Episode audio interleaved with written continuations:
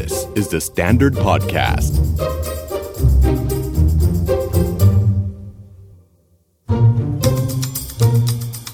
Are you okay?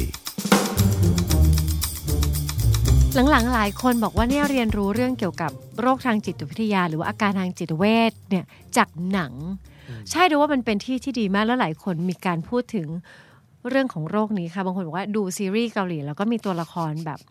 มีโรคหลายอัตลักษณ์ บางคนบอกเฮ้ยฉันเคยดูหนังฝรั่ง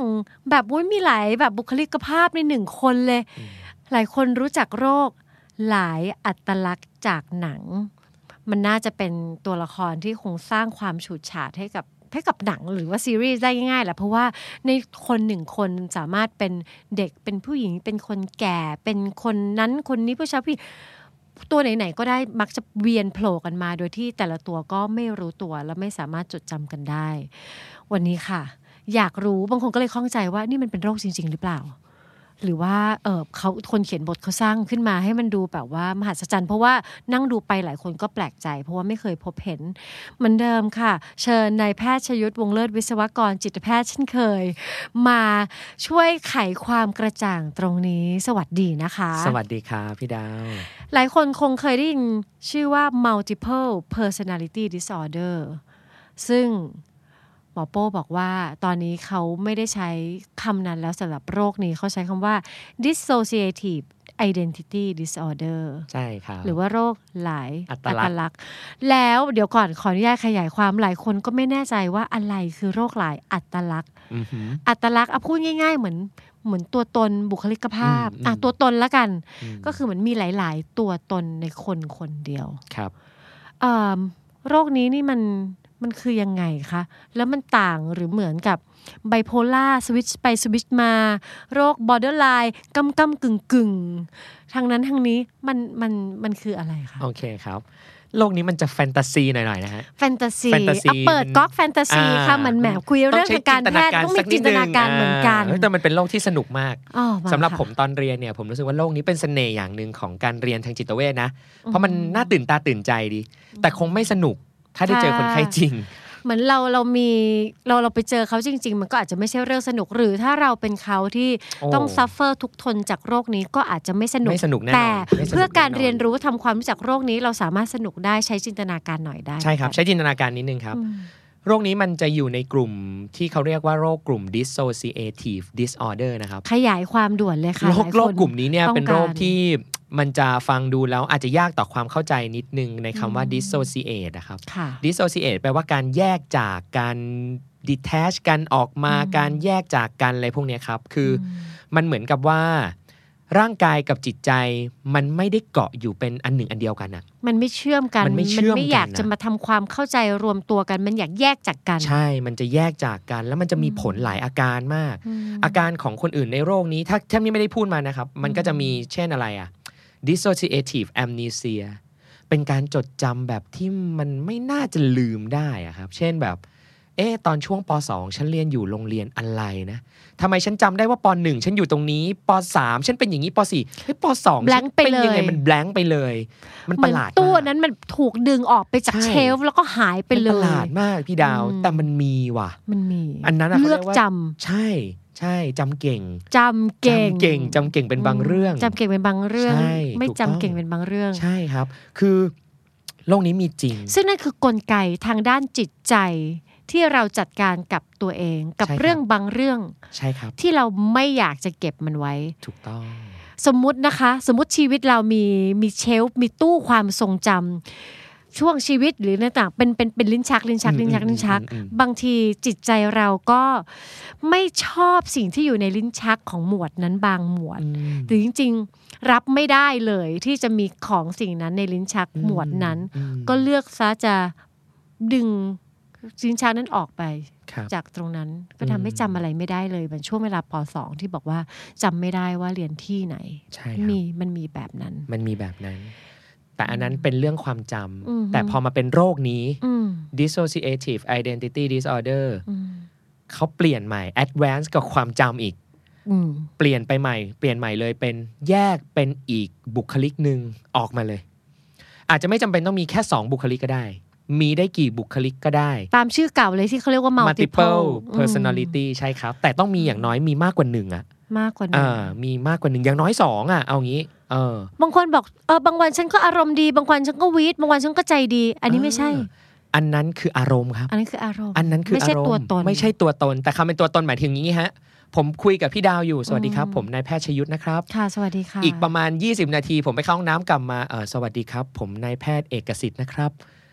หรืออาจจะไม่ใช่นายแพทย์ก็ได้อืมเออผมเป็นวิศวกรชื่อเอกสิทธิ์นะครับ มาอีกครั้งหนึ่งปุ๊บเออผมเป็นดารานะครับ ผมชื่อนี้ แล้วบุคลิก น้ำเสียงคำพูดไลฟ์สไตล์การแต่งตัว เป็นเอกลักษณ์ของแต่ละบุคคล คือราวกับว่าเป็นสามคนเวียนกันมานั่งอยู่ในร่างเดิม ถูกต้องเหมือนอาการผีเข้า คล้ายๆ ครับคล้ายๆ เดี๋ยวจะมีพูดถึงผีเข้า แล้วเราถามสมมติเราถามอ้าวเออเอกสิทธิ์คะคุณเอกสิทธิ์ที่เป็นวิศวกรเอ่อนายแพทย์เอ่อชยุทธชยุทธเอ่อหมอโป้ดาวไปไหนคะเอาผมจะทราบได้ยังไงล่ะครับ ก็ เขาเป็นเขาเป็นใครผมไม่เห็นรู้จักเลย ไม่รู้จักเลยทั้งๆทที่เวียนมาอยู่ในร่างเดียวกัน อาจจะ แต่ว่าแต่ละตัวตนที่สร้างขึ้นมาหรือมีหลาย ๆ อันในตัวเราเขาไม่รู้จักกัน มีสองอย่างครับ ส่วนใหญ่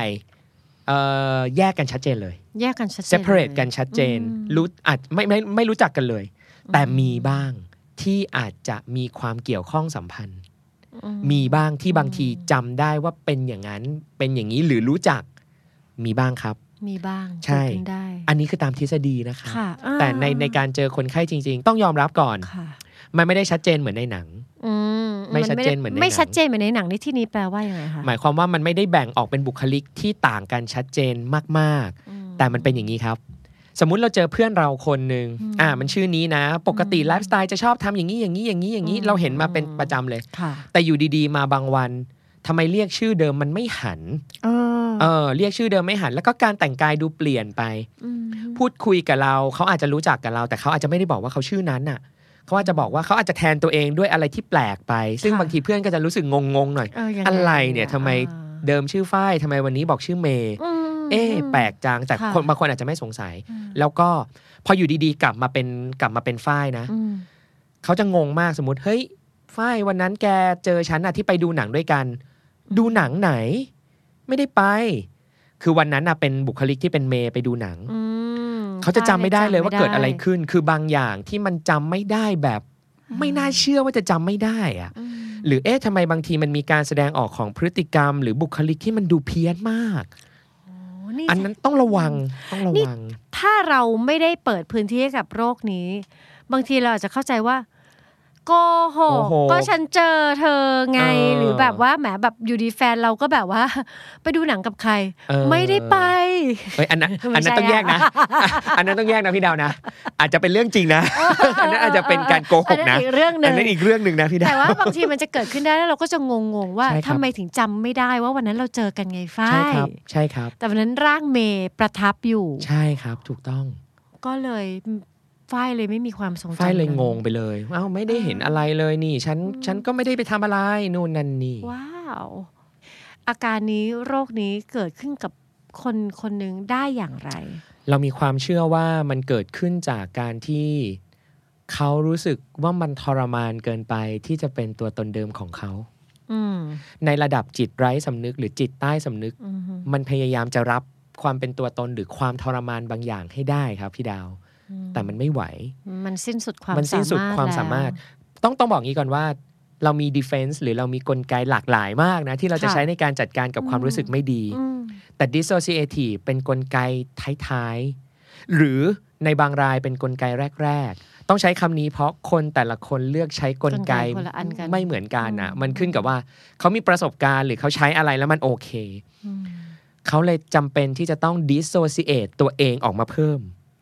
ดึงตัวเองออกมาอีกอัตลักษณ์หนึ่งอืมอืมที่เขารู้สึกว่า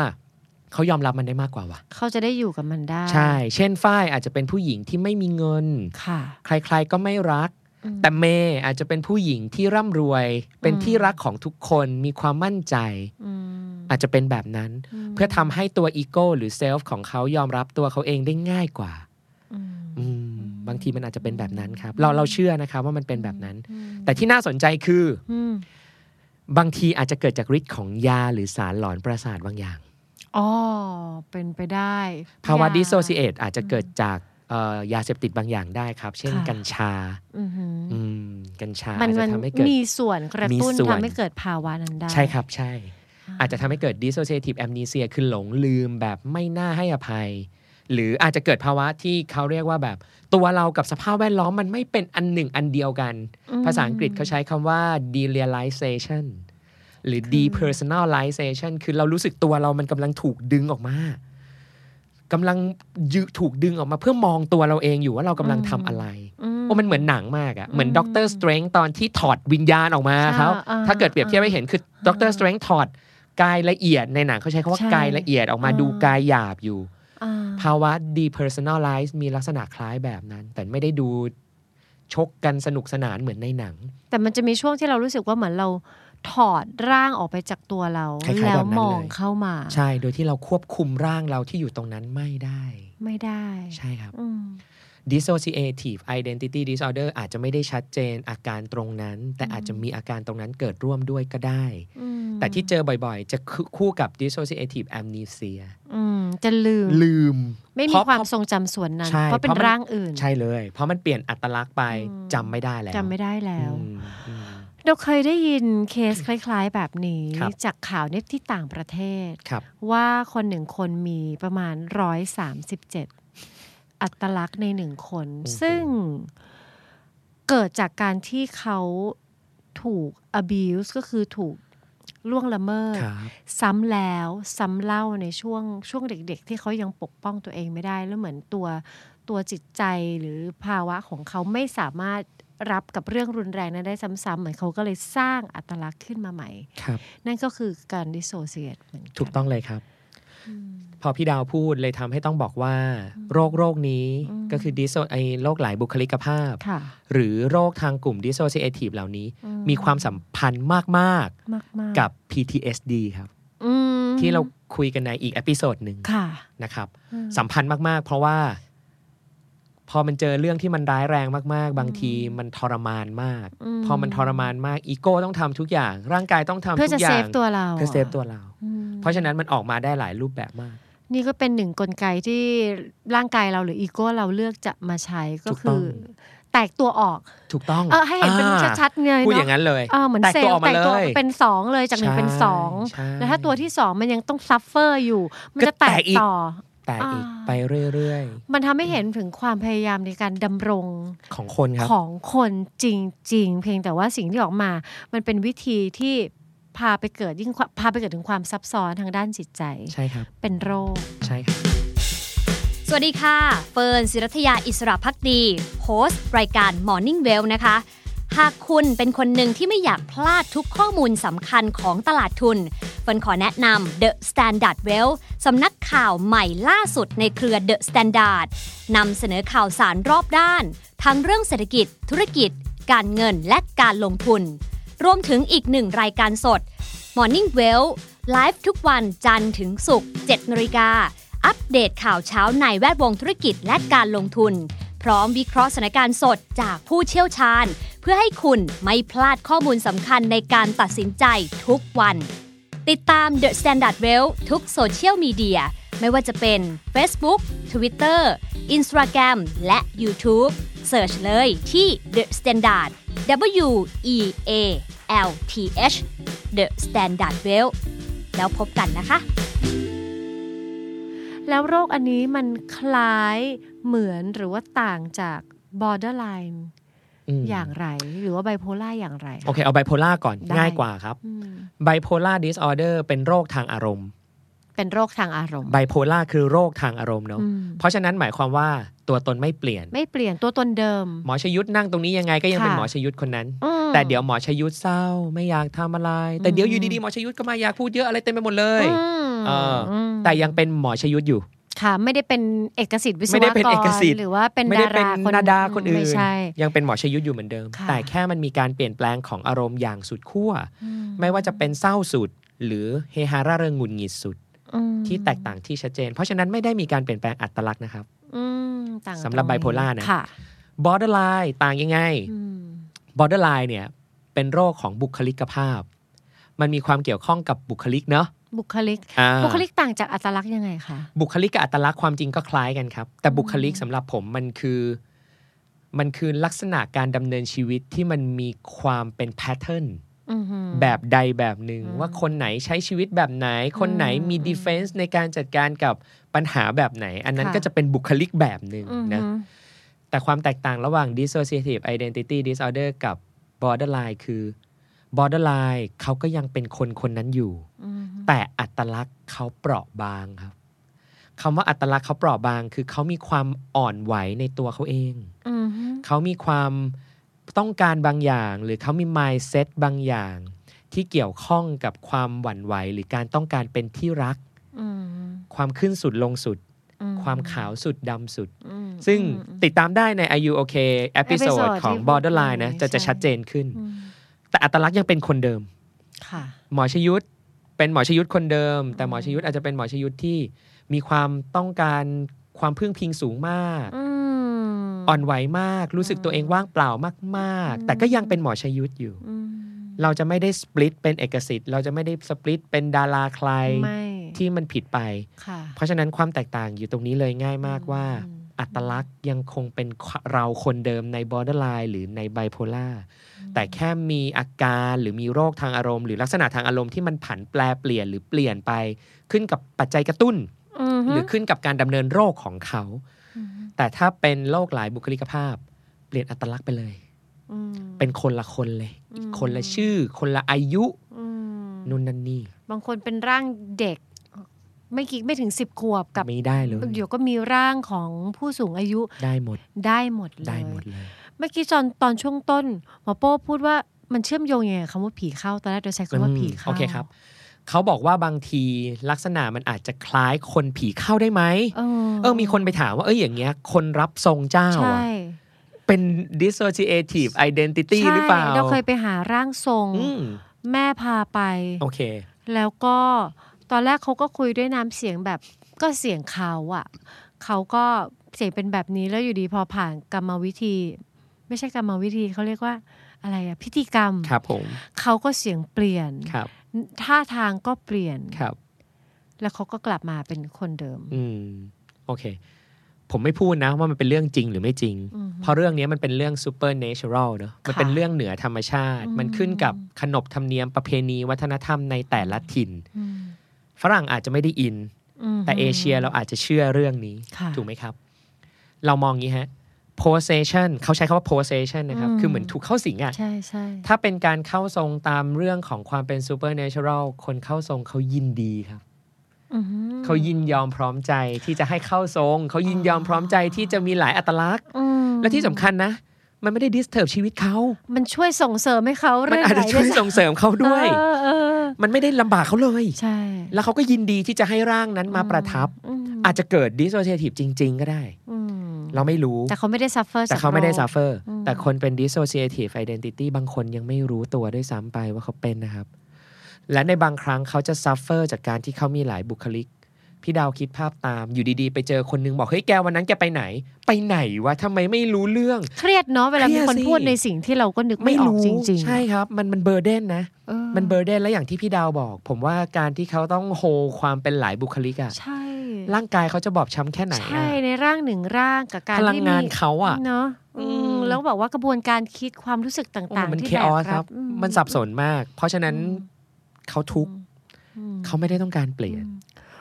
ใช่เขาน่าจะทุกข์มากเขาก็น่าจะเหนื่อยล้ากับโรคนี้ แล้วเมื่อกี้หมอโป้เพิ่งพูดว่า แต่เขาก็จะไม่รู้อืมว่าเขากำลัง suffer จากโรคนี้เขาจะรู้สึก suffer แต่เขาจะไม่รู้ตัวเพราะเขาอาจจะไม่รู้ใช่ครับว่ามันมีตัวตนอื่นๆของเขาถูกต้องครับเวียนมาตรงนี้ใช่ครับ แล้วเขาจะได้รับการช่วยเหลือได้ยังไง อันดับแรกคือ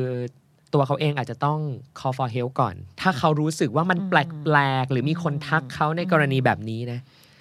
ถ้าเออมีคนทักเราพูดถึงอะไรสักอย่างที่เราไม่มีความทรงจำเกี่ยวกับตรงนั้นเลยเลยเชื่อมโยงไม่ได้อืมงงสุดๆ แต่อืมเขาแบบหน้าตามั่นใจเป็นเรื่องเป็นราวครับ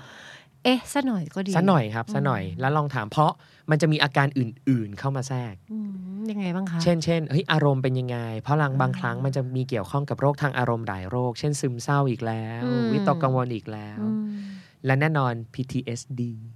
มาอีกแล้วมาครับอืมคนไข้หลายคนที่มาได้วยเรื่องนี้ซักกลับไปมี PTSD ด้วยเคยเจอเรื่องอะไรมาสักอย่างจริงๆซึ่งน้อยเรื่องหนัมากกอันนั้นแหละเป็นต้นเหตุทำให้ใช่เกิดเลย โรคนี้ ใช่เลยพี่ดาวเออใช่เลย เพราะฉะนั้นบางทีมันต้องมาไฟล์เอาหากันอืมันต้องมาไฟล์เอาหากันอืมว่ามันเป็นอะไรเกิดจากอะไรเขาเป็นยังไงบ้างอืมนะครับอืมแต่ว่ามันยากตรงที่ว่าบางทีเขาไม่รู้หรอกไม่รู้เออแต่ผมเชื่อว่าบางทีคนที่เข้ามาหาตรงนี้ เพราะมีโคมอบิดหรือมีโรคร่วมอื่น เช่นอย่างที่บอกเลยครับ นอนไม่หลับค่ะซึมเศร้าอารมณ์แปรปรวนอืมผมรู้สึกว่าจิตแพทย์ทั่วไป จะไม่ได้คิดถึงโรคนี้เป็น first นะ เพราะมันเจอน้อยมากครับเจอน้อยมันเจอน้อยมากอืมหรืออาจจะเป็นเพราะประสบการณ์ผมอาจจะยังไม่เยอะอาจจะมีอาจารย์ท่านอื่นๆที่เคยเจอ แต่ว่ามันจะได้กลิ่นบางอย่าง เวลาคนไข้มันเล่าอาการให้ฟัง หรือมันเล่าเรื่องให้ฟังอืมแล้วเขาจะถามแล้วเขาจะซักเองอืมจิตแพทย์จะถามเอง จิตแพทย์จะดูให้เองว่าเฮ้ยเออเคยมีอาการอย่างนี้ไหมอืม เคยเป็นอย่างนั้นไหมอืมถ้าเกิดบางทีมันมี inappropriate forgetful อะอืมบางทีมันลืมแบบมันไม่เหมาะสมมาก ๆ อย่างเงี้ยครับอืมบางทีมันต้องไฟเอาหานะอืมอืมบางทีมันต้องเป็นอย่างนั้นมอืมอืมโอ้บางทีมันก็มันก็เกิดขึ้นได้แหละ บางทีเราเจออะไรมาสักอย่างอาจจะนานมาแล้ว แล้วอืมเราก็ไม่ได้ตระหนักว่าเรารับมือกับมันอย่างไรอืมแล้วมันก็เราก็ใช้ชีวิตดำเนินไปแล้ววันหนึ่งเราค้นพบว่าอุ้ยมีคนมาคุยอะไรที่เราไม่รู้เรื่องอืม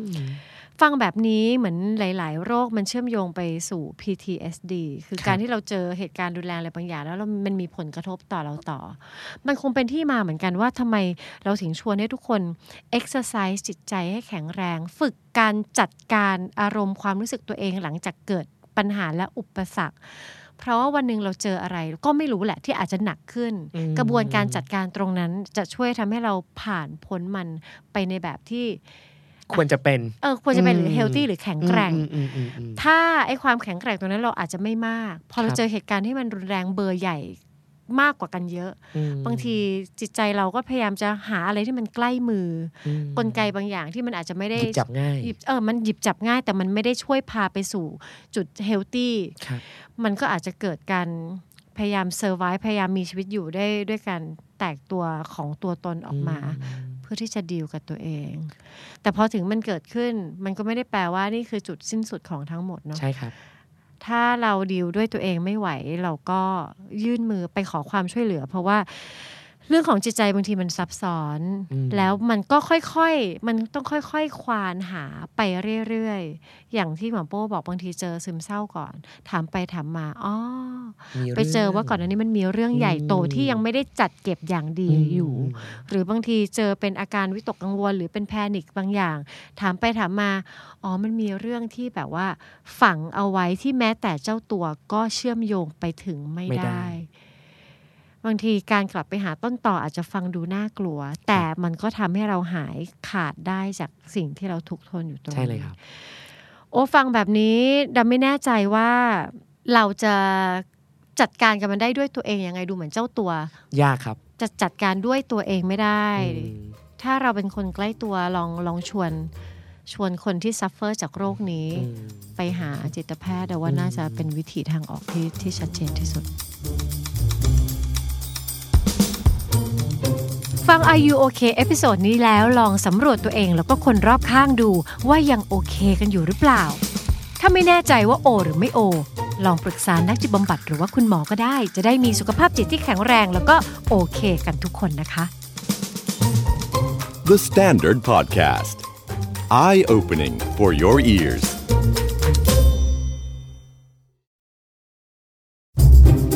This is the Standard Podcast. Are you okay? brought to you by แอปพลิเคชัน b l o c k d i t ฟังพอดแคสต์ใน b l o c k d i t ความคิดจะไม่ติดอยู่บนถนน โรคทางใจไม่ได้มีแค่ซึมเศร้า เราค่อยๆ เปิดกรุเรียนรู้ที่จะรู้จักโรคทางใจมากๆ เพื่อให้รู้ว่าอ๋อมันมีโอกาสหลากหลายไม่ได้หนึ่งสองสามเสียใจอะไรก็ลงไปที่ซึมเศร้า วันนี้เราจะมาคุยกันถึง โรคหนึ่งโรคที่หลายคนอาจจะเคยได้ยินเป็นชื่อย่อทางภาษาอังกฤษ PTSD Post Traumatic Stress Disorder หรือที่ภาษาไทยหลาย ๆ ที่ใช้คำว่า โรคเครียดหลังจากการผ่านเหตุการณ์อันร้ายแรงหรือว่ารุนแรง เราจะมาทำความรู้จักกับ โรคนี้ให้มากขึ้นค่ะ เพราะว่าบางทีเราก็อยากรู้ว่า เอ้ยมันคืออะไร แล้วสองที่บอกว่าผ่านเหตุการณ์ที่รุนแรงหรือร้ายแรงเนี่ย ของฉันเนี่ยมันเข้าข่ายไหม ชีวิตฉันก็เจออะไรรุนแรงแล้วร้ายแรงนะ แล้วมันมีบางอย่างเกิดขึ้นกับฉันหลังจากนั้น มันเชื่อมโยงกับอันนี้อย่างไร เช่นเคยค่ะ เวลาจะพูดถึงโรคทางใจ ไม่มีวิชาชีพไหนทำได้นอกจากจิตแพทย์โดยอยู่กับนายแพทย์ชยุทธวงศ์เลิศวิศวกร สวัสดีค่ะ สวัสดีครับ ชวนพูดคุยต่อค่ะ เรื่องโรคนี้ เดิมเคยจะได้ยินโรค PTSD บ่อยๆ เวลาที่เขาพูดถึงทหารที่อืมไปออกรบแล้วกลับมาจากสงคใช่ราครับมฝั่งอเมริกาพูดถึงเยอะมากครับใช่อเมริกันสไนเปอร์ใช่ของคลินใช่อีสบูดใช่ ในหนังเราหลายคนรู้จักโรคนี้ผ่านผ่านหนังอ่าแล้วผ่านก็แบรเรื่นองดี้คูเปอร์ถูกต้อง แล้วก็คนพบว่าอ๋อ เริ่มเข้าใจด้วยว่า อ๋อ พอกลับมาแล้วมันมีความเครียด มันมีอืมภาพหลอน มันมีอืมภาพ flashback คือตัดสลับกับอดีตหรืออะไรอย่างงี้อืมก็ว่ากันไปอืมคราวนี้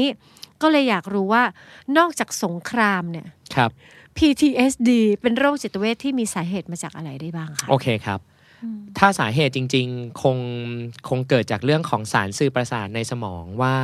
พอคนเราได้เจอเรื่องที่มันร้ายแรงและรุนแรงอะครับมันทำให้กลไกหรือสารสื่อประสาทในสมองบางทีมีความผิดเพี้ยนไป มันผิดไปได้ยังไงคะมันเป็นในระดับของพันธุกรรมด้วยนะครับ แล้วก็เป็นในเรื่องของผมคิดว่าณปัจจุบันอาจจะยังไม่ได้มีคำตอบที่ชัดเจนอืมแต่ที่แน่ ๆ คือมันทำให้อาจจะเกิดฮอร์โมนความเครียดที่มันหลั่งแบบพีคมากอืมอืมอืมเกิดการเปลี่ยนแปลงซัดเด่นเปลี่ยนแปลงของสารสื่อประสาทบางอย่าง จนทำให้มันมีอาการผิดปกติ ที่หลากหลายมากขึ้น การที่เราจะวินิจฉัยคนไข้ผมขออนุญาตย่อว่า PTSD แล้วกันนะได้เรียกว่าในใน PTSD ในดีกว่าในตรงๆใน episode นี้เราจะใช้ค่ะคำนี้กัน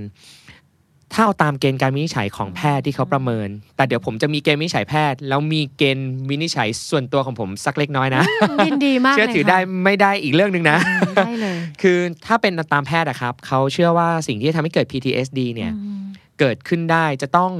คนที่จะเป็นเนี่ย จะต้องได้เจอกับเหตุการณ์ที่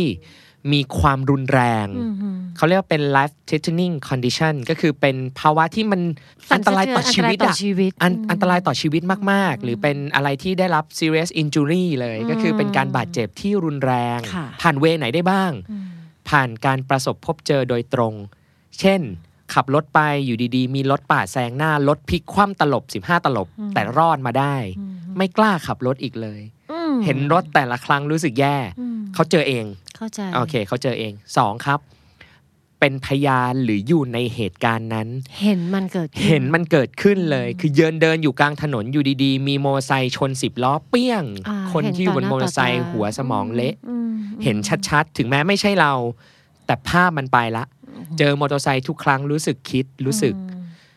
ในเกณฑ์การวินิจฉัยใหม่มีเพิ่มขึ้นมาอีกนิดหน่อยครับค่ะมีเพิ่มเกี่ยวกับเรื่องของ เป็นการเรียนรู้จากผู้ที่ใกล้ชิด ไม่ว่าจะเป็นเพื่อนสนิทหรือเป็นญาติพี่น้องที่ประสบพบเจอเรื่องราวนี้อืมแม้เราไม่ได้อยู่ในไม่ได้อยู่ในไม่ได้ไทม์ไม่ได้ไลน์ไม่ได้เป็นนั้นเลยใช่ไม่ได้อยู่ในไทม์ไลน์นั้นอืมแต่ไปเรียนรู้ว่าเฮ้ยเขาโดนอะไร เขามาเล่าให้เป็นเรายังฟังไง หรืออาจจะเห็นเขาตอนที่เขาบาดเจ็บ หรือเขาแย่ เช่นแบบอยู่ ICU แล้วเขาแย่อะไรอย่างเงี้ยครับอ่าอาจจะนับว่าอาจจะเป็นอาจอาจจะอาจจะได้ด้วย อาจจะได้ด้วยอีกอันหนึ่งคือการ expose กับกับเอ่อเหตุการณ์ที่เป็น life threatening condition บ่อยๆ ตาม professional หรือตามวิชาชีพ วิชาชีพที่เสี่ยงต่อการที่จะเห็นสถานการณ์ที่มันรุนแรง เช่นถูกต้องแพทย์ฉุกเฉินมีพารามิดิกใช่ครับอืมแพทย์เองแพทย์ตำรวจตำรวจ นักข่าวอาชญากรรมนัข่วอาชญากรรมอ่าที่จะต้องไป expose ข่าวบ่อยๆ เขาว่า repetitive บ่อยๆ มันซ้ำเนอะมันอาจเจจะอ ใช่อาจย้ำเข้าอาจจะทำให้เป็น PTSD ได้เข้าใจอันอันนี้อันนี้คือในเกณฑ์การวินิจฉัยของทางของทางจิตแพทย์นะครับจิตแพทย์แต่ว่าในมุมผมจริง ๆ เนี่ย อย่างที่คุยกันอืมคนแต่ละคนมี threshold หรือมีตัวตัวเส้นของเส้นวัดว่าเส้นถึงวัไหนดเส้นไหนคือรุนแรง ใช่หลายคนอยากรู้ว่าอืมมากแค่ไหนคือเท่ากับเหตุการณ์รุนแรงที่อืมเข้าข่ายอันตรายต่อชีวิตบางคนอื มมีความรู้สึกราวกับว่า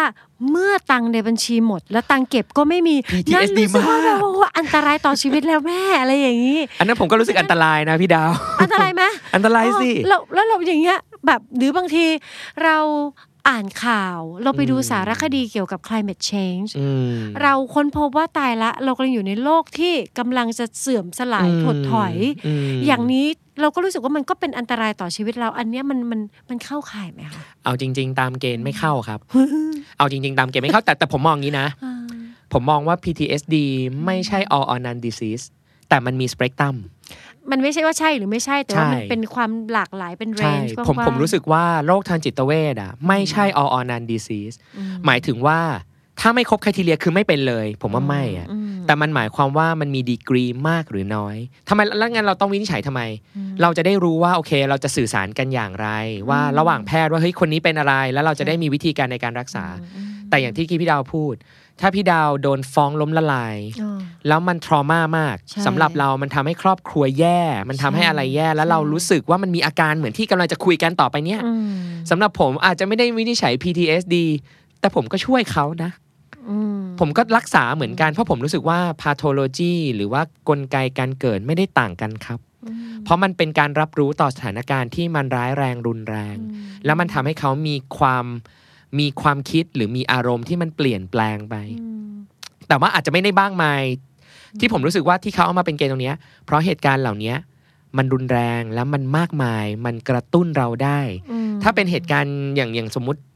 เอ่อประสบอุบัติเหตุอย่างเงี้ยครับค่ะมันชัดเจนถูกไหมครับ เห็นรถแล้วมันกลัวเห็นอะไรแล้วมันกลัวใช่แต่เงินหมดธนาคารอ่าเห็นธนาคารแล้วกลัวเหรออืมเปิดก็แอปจธจะนาคารไม่แล้วกลัวเหรอขนาดมันอาจจะไม่ได้ขนาดนั้นอืมแต่เขาทุกข์ไหมถูกเขาทุกข์ เพราะฉะนั้นมันมีความแตกต่างมีความแตกต่างอืมนั่นแปลว่าโอ้แปลว่าฟังแบบนี้สบายใจหลายคนก็สงสัยเหมือนกันว่า เอะแล้วเราจะมาวินิจฉัย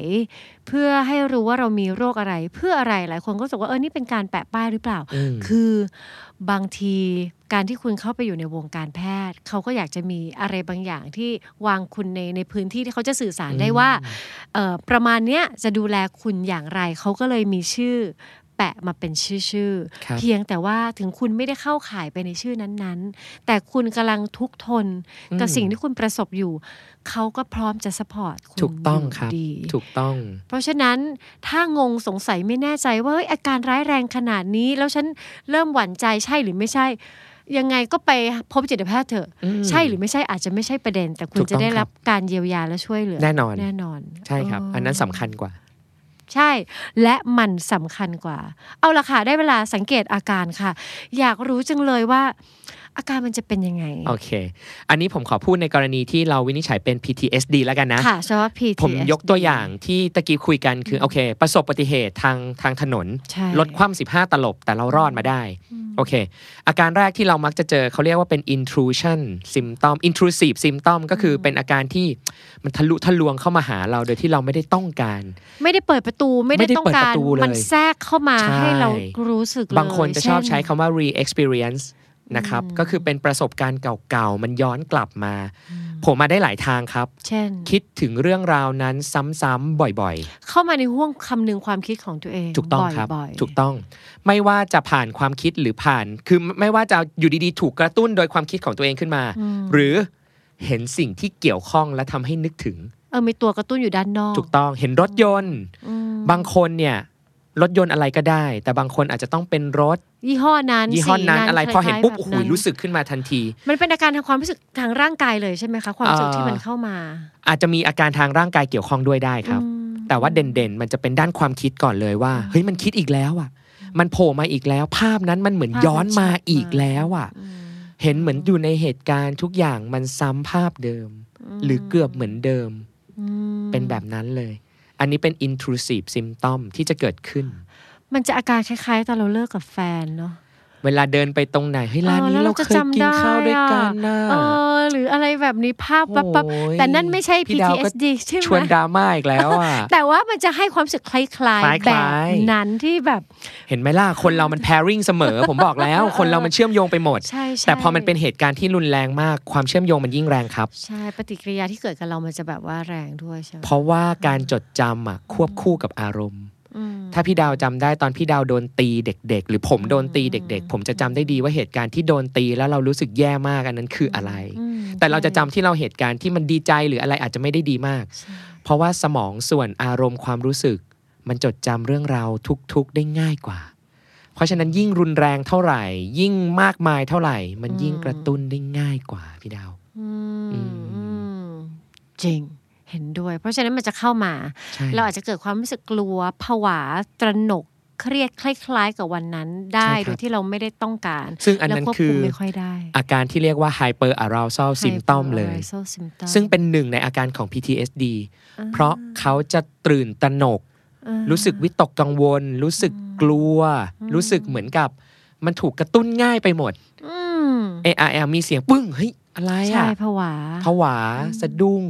ฝันร้ายอืมนอนไม่หลับ อันนี้เป็น hyper arousal symptom นะครับอืมนี่คืออย่างที่สอง ใช่ intrusive ค่ะเหตุการณ์เก่าๆ flashback เข้ามา flashback มี hyper arousal กระตุ้น hyper arousal ตื่นตัวง่ายใจสั่นอะไรเวลาที่คิดหรือเวลาที่เกิดอาการอืมอีกอันที่เจอบ่อยเลยคือ avoidance หรือเลี่ยงครับ เลี่ยง เลี่ยง มันเป็นยังไงคะ คนที่ เอ่อลดความอืมเวลาเจอถนน จะไม่อยากมองไปที่ถนน เวลาจะเดินทางไม่ไปได้ไหมอืมหรือทมุติบางคนอาจจะไม่แพนขนาดนั้นนะ บางคนช่วงถนนนั้นอืมถ้าเขาเป็นสมมุติแบบเออไปบ้านเพื่อนอย่างเงี้ยเขาจะไม่กล้าไปหาเพื่อนเลย เพราะไม่อยากผ่านถนนเส้นเช่นนั้นนั้น เพราะว่าเวลาผ่านปุ๊บมันจะคิดแล้วมันจะกลัวนะครับ ถ้ามันเป็นทางกลับบ้านเขาล่ะทำยังไงอะนั่นสิเขาก็ทรมานทุก ๆ ครั้งที่เขากลับโอ้โหบางคนนะครับพี่ดาว ยอมเลี่ยงอ้อมเลยเออไม่ผ่านทางเดิมเพื่อไม่ให้ตัวเองรู้สึกไม่ดีอืมหรือถ้าบางคนเป็น PTSD จากภัยธรรมชาติอืมเช่นสึนามิ ใช่ใช่เขาไม่กล้าไปทะเลเลย ใช่ใช่มันเกิดขึ้นโอ้โหมันก็ยากเนาะมัน มันเป็นมันมันเป็นอะไรที่หนักหนาสาหัสมากมากๆและการครัแค่บจะนึกย้อนหรือเฉียดกับความรู้สึกคล้าย ๆ แบบนั้นโอ้ทรมานมากพี่ดาวทรมานทรมานมากมากๆอืมอืมอ๋อเห็นภาพสามอย่าง intrusive hyperarousal แล้วก็ avoidance อันสุดท้ายคือเขาเรียกว่าเป็น negative emotion ครับ คือเป็น negative reaction หรือ emotion คือเป็นปฏิกิริยาตอบสนองของร่างกายในด้านลบครับ เช่น อารมณ์เศร้า อารมณ์กังวล อารมณ์เบื่ออมหรือความรู้สึกที่มันไม่ดีต่างๆ distress ความทุกข์ทรมานอืมที่มันเกิดขึ้นหลังจากที่ได้ประสบพบเจอกับเหตุการณ์ที่มันมีความรุนแรงถึงชีวิตตรงนั้น ก็คือเศร้าค้างยาใช่วเครียดค้างยาใช่วมาอะไรกังแบบวลนี้เป็นเยอะไม่อยากทำอะไรมองตัวเองไม่ดีมองตัวเองแย่ อาการเหมือน depression เลยพี่ดาวอืม PTSD กับ depression มี อัตราการเกิดโรคร่วมสูงมากนะครับอืมสูงมากอืมเพราะ PTSD หา depression เสมออมมักจะเจอไปด้วยมักันไปทางนั้นได้ และจริง ๆ พี่ดาวในประสบการณ์ที่ผมดูแลคนไข้มาค่ะเริ่มต้นมารักษากับผมด้วย depression นะอ๋อซักประวัติไปเรื่อย ๆ มี PTSD ร่วมด้วย แต่แค่คนหลาย ๆ คนจะมองว่าเขาไม่ได้อยากที่จะขุดมันมาเล่า แล้วเขารู้สึกว่าเขาจัดการมันไปได้แล้ว เขาก็อยากจะเข้าใจว่ามันผ่านไปแล้ว เราไม่ต้องใช่กคลัรับบมาวนเวียนอีกใช่ครับเพียงแต่ว่าเขาอยากให้มันผ่านแต่มันไม่ได้ผ่านไปจริงใช่ครับๆเอาอย่างนี้แล้วพอสมมติว่า เราอยากผ่านมันไปได้จริง ๆ เราจะผ่านมันไปได้ยังไงคะการก้าวข้ามผ่านผลกระทบที่เนื่องมาจากเหตุการณ์รุนแรงเนี่ยเหล่านั้นน่ะการก้าวข้ามผ่านผมมองเป็นสองสองสองเฟสหลักๆ ตามการดำเนินโรคแล้วกันครับพี่ดาว การดำเนินโรคของโรคเครียดหลังกระทบกระเทือนเนี่ยจริง ๆ มันมี 2 โรคหลักๆ ก็คือโรคแรกก็คือเขาเรียกว่า acute stress disorder อืมเกิดอุบัติเหตุวันนี้เกิดอาการเลยค่ะภายใน 1 เดือนแล้วหายอืมก็คือเขาเรียกว่า acute stress disorder อะสั้นๆ สั้นๆ เลยปุ๊บปั๊บปุ๊บมาปั๊บไปเป็นปุ๊บหายอาการค่ะคล้าย PTSD เลยนะอ่าฮะแทบจะเหมือนเลยค่ะแต่อีกอันหนึ่งคือเกินเดือนแล้วยังมีอาการอยู่ เราจะวินิจฉัยว่าเป็น PTSD ทันทีอืมซึ่งบางคนแปลกมากพี่ดาวมีความแปลก เหตุการณ์เกิดขึ้นสมมติผมลดความนะ ผมนอนรักษาตัวช่วงสองสาเดือนแรกผมไม่ปกเป็นติอะไรมากเลยดูสดชื่นเหมือนผ่านมาได้เหมือนโอเวอร์คัมถูกต้งเรียบร้อถูกยต้งอยู่ดีๆ มามีอาการหลังจากนั้น 3 เดือนอะโดยที่ไม่ได้มีอะไรกระตุ้นโดยไม่นมีป็นเลยช่วงอยู่ดีๆก็วลาที่เป็นขึ้นมาอืเขาเรียกเป็น delay type เอามันก็เกิดขึ้นได้เกิด delay ได้บางคนอาจจะ delay เป็นช็อกปีอยู่นะแบบเออแบบเหมือนเหมือนฟรีซตรงนั้นเอาไว้แล้วพอใช่จังหวะหนึ่งที่แบบว่ามันมีบางอย่าง ใช่ผมมองว่าร่างกายหรืออีโก้พยายามกดมันอยู่อืมมพอรู้สึกว่าเฮ้ยไม่ได้อะถ้าปล่อยขึ้นมาฉันทรมานเกินไปกูจะอืมใช่แต่มันก็ไม่สามารถโฮไม่ได้ได้หรอกอย่างนั้นครับตลอดไปไม่ได้อืมวิธีการเราเลยการรักษานะครับค่ะเด่นเด่นหลักเนี่ยเราเด่นด้าน2ด้านอืมการก้าวผ่านข้อแรกสุดทาง biological คือต้องใช้ยาช่วยอ ยาสามารถช่วยลดอาการต่างๆ ได้นะครับ ไม่ว่าจะเป็นเรื่องของ negative reaction emotion เนอะเรื่องของ hyper arousal intrusive ก็สามารถลดได้นะครับก็ลดได้อย่างไวๆ และใช่ทางร่างกายยาสามารถช่วยไปช่วยได้ทำงานนั้นด้วยตัวช่วยตรได้งเลยมแต่อีกอย่างหนึ่งที่คนไข้ PTSD ควรได้รับร่วมด้วยเสมอค่ะคือการดูแลด้านจิตใจ หรือที่เขาเรียกว่าการทำจิตบำบัดครับอืมเรามีความเชื่ออย่างนี้พี่ดาว เรามีความเชื่อว่า เวลาที่เราได้รับเหตุการณ์กระทบกระเทือนใจรุนแรงเนี่ย สมองเรา organize ไม่ได้อ๋ออืมันมั่วซั่วไปหมด มันจัดระเบียบไม่ได้เลยอะแต่ถ้าเราได้เอามันมา restructuring ใหม่ค่ะสักหน่อยหนึ่งเฮ้ยมันเล่าให้ฟังในวันที่คุณพร้อมมากขึ้นสิอืมปรากฏว่ามันดีขึ้นนะ มันดีขึ้นกระบวนการตรงนี้เราเราเรียกถ้าเป็นในช่วงแรกๆ เราเรียกมันว่า debriefing process คือเราให้เขามานั่งคุยก่อน แต่คนไข้ต้องพร้อมคุยนะใช่ใช่ใช่ถ้าไม่พร้อมนี่ยิ่งทำให้คนไข้ยิ่งเปิดทรมานมากกว่าเดิมนะใช่คือถ้าเกิดเขาได้ค่อย ๆ มานั่งทบทวนว่าโอเค วันนั้นเขาขับรถไปนะ อยู่ดีๆ มีมอเตอร์ไซค์ตัดหน้าเขานะจำไม่ได้ว่าเป็นยังไงแล้วอยู่ดีๆ มันก็พลิกอืมถ้าเขาค่อย ๆ นั่นได้ เขาจะจัดการกับเหตุการณ์ได้มากขึ้น แต่ควรทำกับแพทย์นะอืมเพราะว่าระหว่างนั้นแพทย์จะต้อง observe ประตอดเวลาหลายอย่างว่ามันมีปฏิกิริยาอะไรเกิดขึ้นไหมหน้าแดงไหมร้องไห้ไหมอืม แล้วยิ่งโดยเฉพาะถ้าเป็น issue ที่ sensitive หรือเป็น issue ที่เกี่ยวข้องกับเรื่องของ abuse ต่างค่ะๆอันนั้นยิ่งต้องระวัง เพราะมันซับซ้อนครับซับซ้อนเรื่องมันซับซ้อนมากๆจริงใช่ขอบคุณมากที่ย้ำตรงนี้หลายคนเข้าใจว่าเออเกิดเรื่องร้ายๆ เราก็ไปเล่าให้ใครสักคนที่เราไว้ใจเพียงแต่ว่าพอเหตุการณ์ที่มันทำงานซับซ้อนเชื่อมโยงกับจิตใจเนี่ย การที่เราจะชวนให้เขาทบทวนหรือกลับไปรีวิสิตกับเรื่องนั้นเนี่ย มันควรจะอยู่ในการประคับประคองของผู้ที่เทรนมาอย่างเชี่ยวชาญ เพราะว่า มันมีความละเอียดอ่อนอีกหลายอย่าง ไม่เช่นนั้นเราจะไปเป็นกระบวนการคนทำซ้ำๆใช่เลยครับ ซึ่งบางครั้งเราจะเกิดเห็นในกระบวนการที่เขาไม่พร้อมจะอบอุ้มทางจิตใจ แต่เขาจะชวนให้คนเล่าเรื่องเศร้าออกมาเยอะอืมอืมๆแล้วบางทีมันได้ผลที่ไม่ได้ช่วยช่วยเท่าไหร่ ใช่ครับ อืม เพราะฉะนั้นถ้าเรื่องที่มันหนักหนาแล้วอยากจะจัดการกับมัน มันจัดการได้ทันทีอย่างรวดเร็วคือทางร่างกายยาก็ช่วยทำงานกับสารเคมีกับฮอร์โมนกับสารสื่อประสาทได้ สองก็คือในระยะยาวช่วยจัดเรียงใหม่ เวลาเราเจอที่มันรุนแรงอะค่ะ เหมือนเราเหมือนแบกถุงอะไรสักอย่าง แล้วข้างในมันเต็มไปด้วยอะไรไม่รู้เรารีบโยนใส่ชั้นเปรี้ยงใส่ไปก่อนอืมเพราะมันหนักเราไม่อยากฉีดมันอืมอืมนาน แต่การโยนเปรี้ยงไม่ได้จัดระเบียบแบบนั้น มันก็มันก็แบบสเปะสปะสเปะสปะ เมื่อเราพร้อมแล้วมีคนอยู่เคียงข้าง บนความไว้ใจและความปลอดภัยเนี่ย เราค่อยๆหยิบมันออกมาเปิดดูเรียงทีละนิดนู่นเรียงแล้วนี่ค่อยๆเรียงตามตัวอักษรทบทวนมันอย่างช้าๆนั่นเป็นวิธีการ ก้าวข้ามผ่านสถานการณ์ที่มันกระทบกระเทือนจิตใจหรือ trauma ครับอันนี้ไปได้ แต่ต้องย้ำว่าต้องมีผู้เชี่ยวชาญอยู่ด้วยนะ ใช่ อันนี้สำคัญมากสำคัญตรงนี้สำญมากๆเห็นด้วยสำญค่ะมากเห็นด้วยอืมอืมสำหรับใครสักคนที่เป็นเพื่อนครับ แล้วเราอยากจะอยู่เคียงข้างเขาอยู่เคียงข้างได้ เอามากเท่าที่คุณสบายใจและต้องการ แต่เมื่อไหร่ก็ตามที่คุณค้นพบว่า การรับฟังเพื่อนในฐานะเพื่อน คุณเริ่มไม่ไหวหนึ่งอืมคุณเริ่มจัดการตัวเองไม่ได้ด้วย แล้วคุณไม่แน่ใจว่าคุณจะดูแลเพื่อนไหวไหมอืมก็ชวนกันมาพบแพทย์อืมเฉพาะทางหรือว่าผู้เชี่ยวชาญทำงานกับตรงนี้ไปก็ได้ เพราะว่าเมื่อไหร่ก็ตามเราเห็นคำว่า trauma ครับเราจะไม่ เราจะไม่มองว่ามันเป็นเรื่องเล็กมันเป็นเรื่องใหญ่มากทรมาทางกายยังเห็นได้ชัดอืมๆนั่นก็ว่ายากแล้วอืมทรมาทางใจบางทีเรามองไม่ทัน ยากกว่า ยากกว่ามากซับซ้อนมากกว่า ไปหาคนที่เขาเชี่ยวชาญทางนี้ค่ะอืมพอพูดถึงมีบางบางประเด็นที่อยากแชร์นิดนึงพี่ดาว แล้วบางคนอาจจะถามว่าเฮ้ย ฉันเคยเจอมาก็จริงอะ่ะอืมแต่ถ้าณปัจจุบันฉันรู้สึกว่าฉันจัดการได้แล้วอะ่ะอืม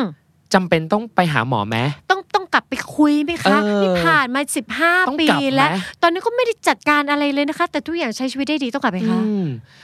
ในมุมมองผมอะครับอืมผมไม่กล้าตอบนะ เพราะผมไม่รู้ว่าการที่เขาบอกว่าจัดการได้อะใช่จริงหรือเปล่าใช่เพราะว่า ในหลายๆรายมันเป็นอย่างนั้นจริง ๆ พี่ดาว หลายคนคนไข้ผมที่รักษา depression เฮ้ยทำไมไม่หายสักทีวะ เออ มันไปติดตรงไหนเอนะอมันปรับยายังไงทำไมมันยังไม่ดีวะ แต่พอเขาทริกกี้ขึ้นมาคำหนึ่งแล้วพอเราฟัง เฮ้ย อันเนี้ยแหละมันเข้าต้องใจติดแล้วที่อันนั้นแน่ๆเลย หาสาเหตุได้แล้วว่าเพราะอะไรมันถึงเป็นอย่างนั้น ผมบอกงี้แล้วกันครับ ถ้าคุณรู้สึกว่าคุณใช้ชีวิตแล้วคุณไม่ได้รู้สึกแย่กับมัน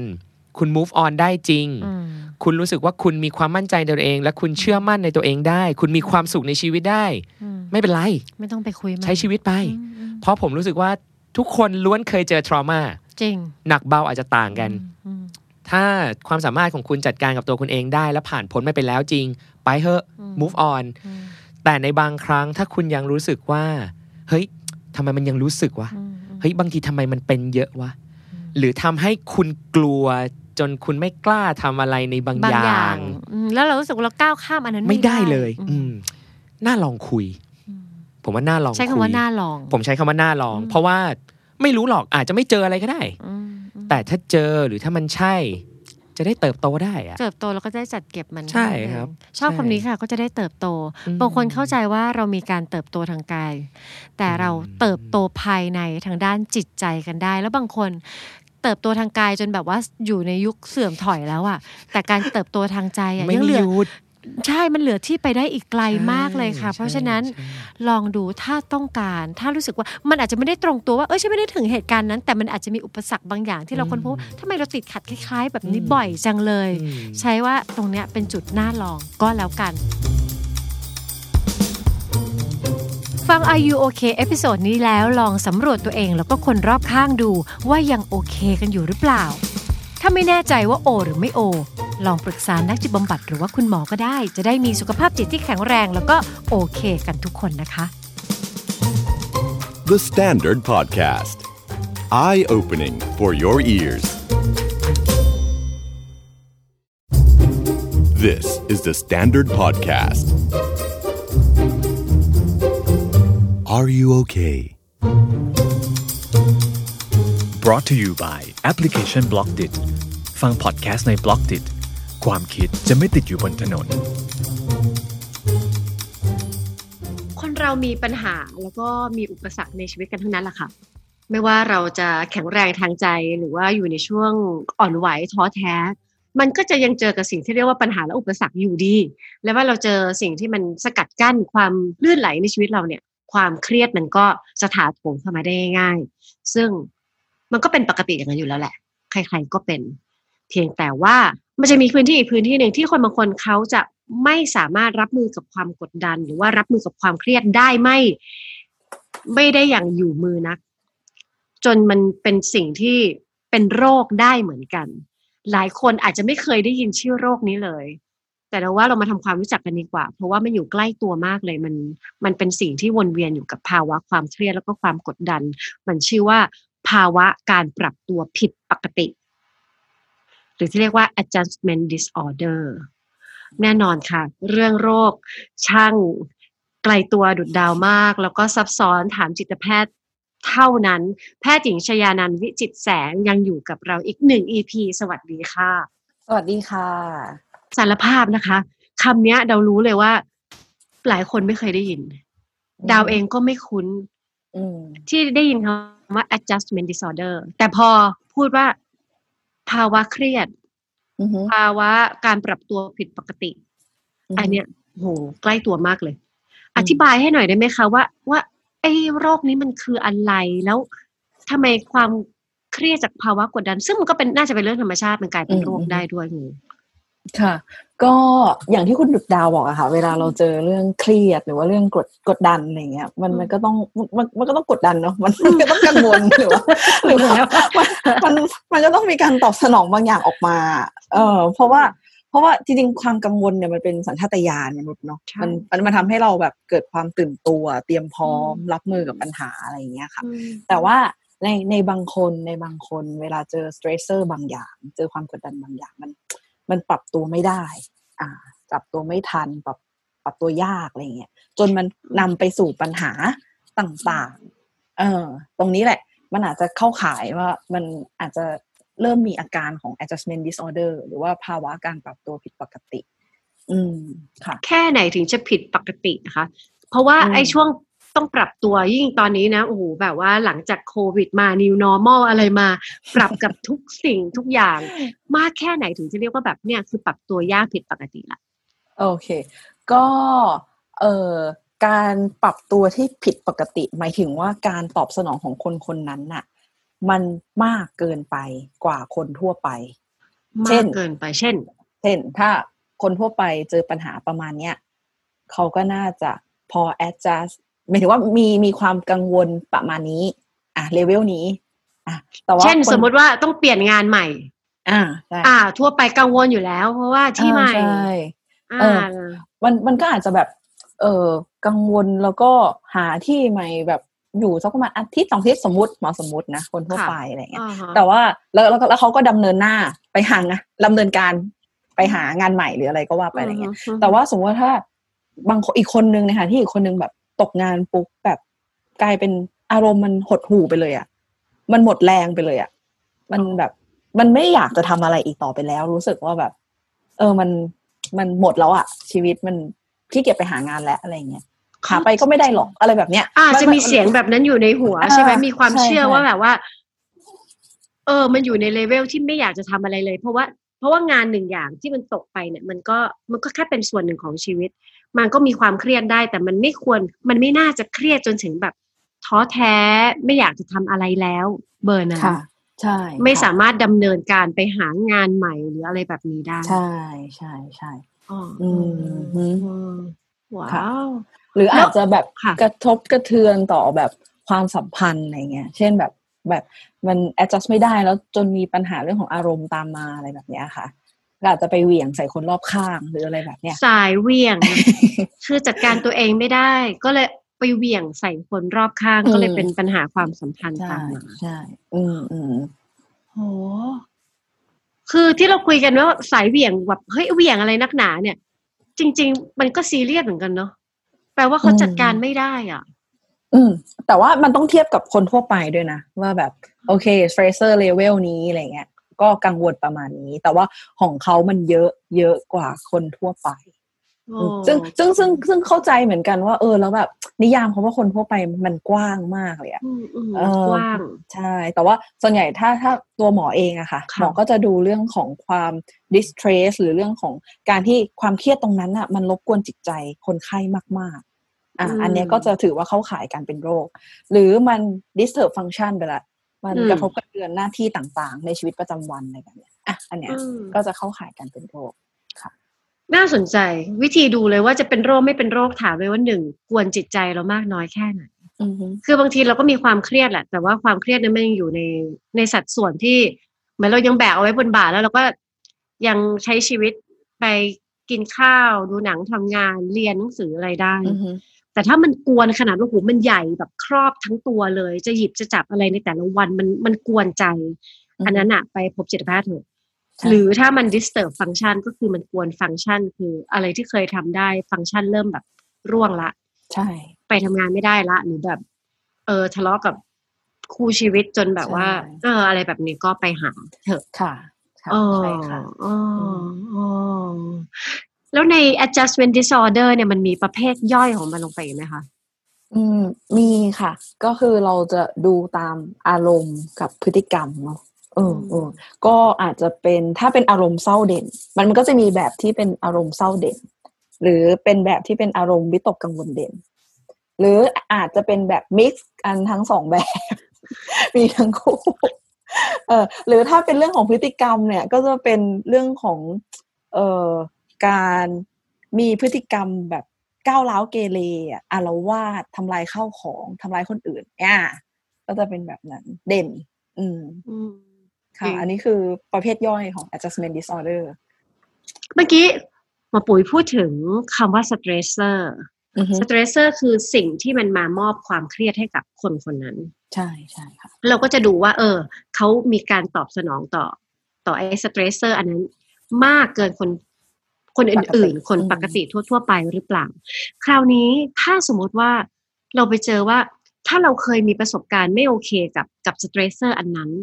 อันเนี้ยอืมจะแยกยังไง เช่นสมมุติว่าเราเคยเราเคยสมมตินะคะ อันนี้สมมติไม่ใช่เรื่องจริง สมมุติเราเคยรถชน อืมเพราะฉะนั้น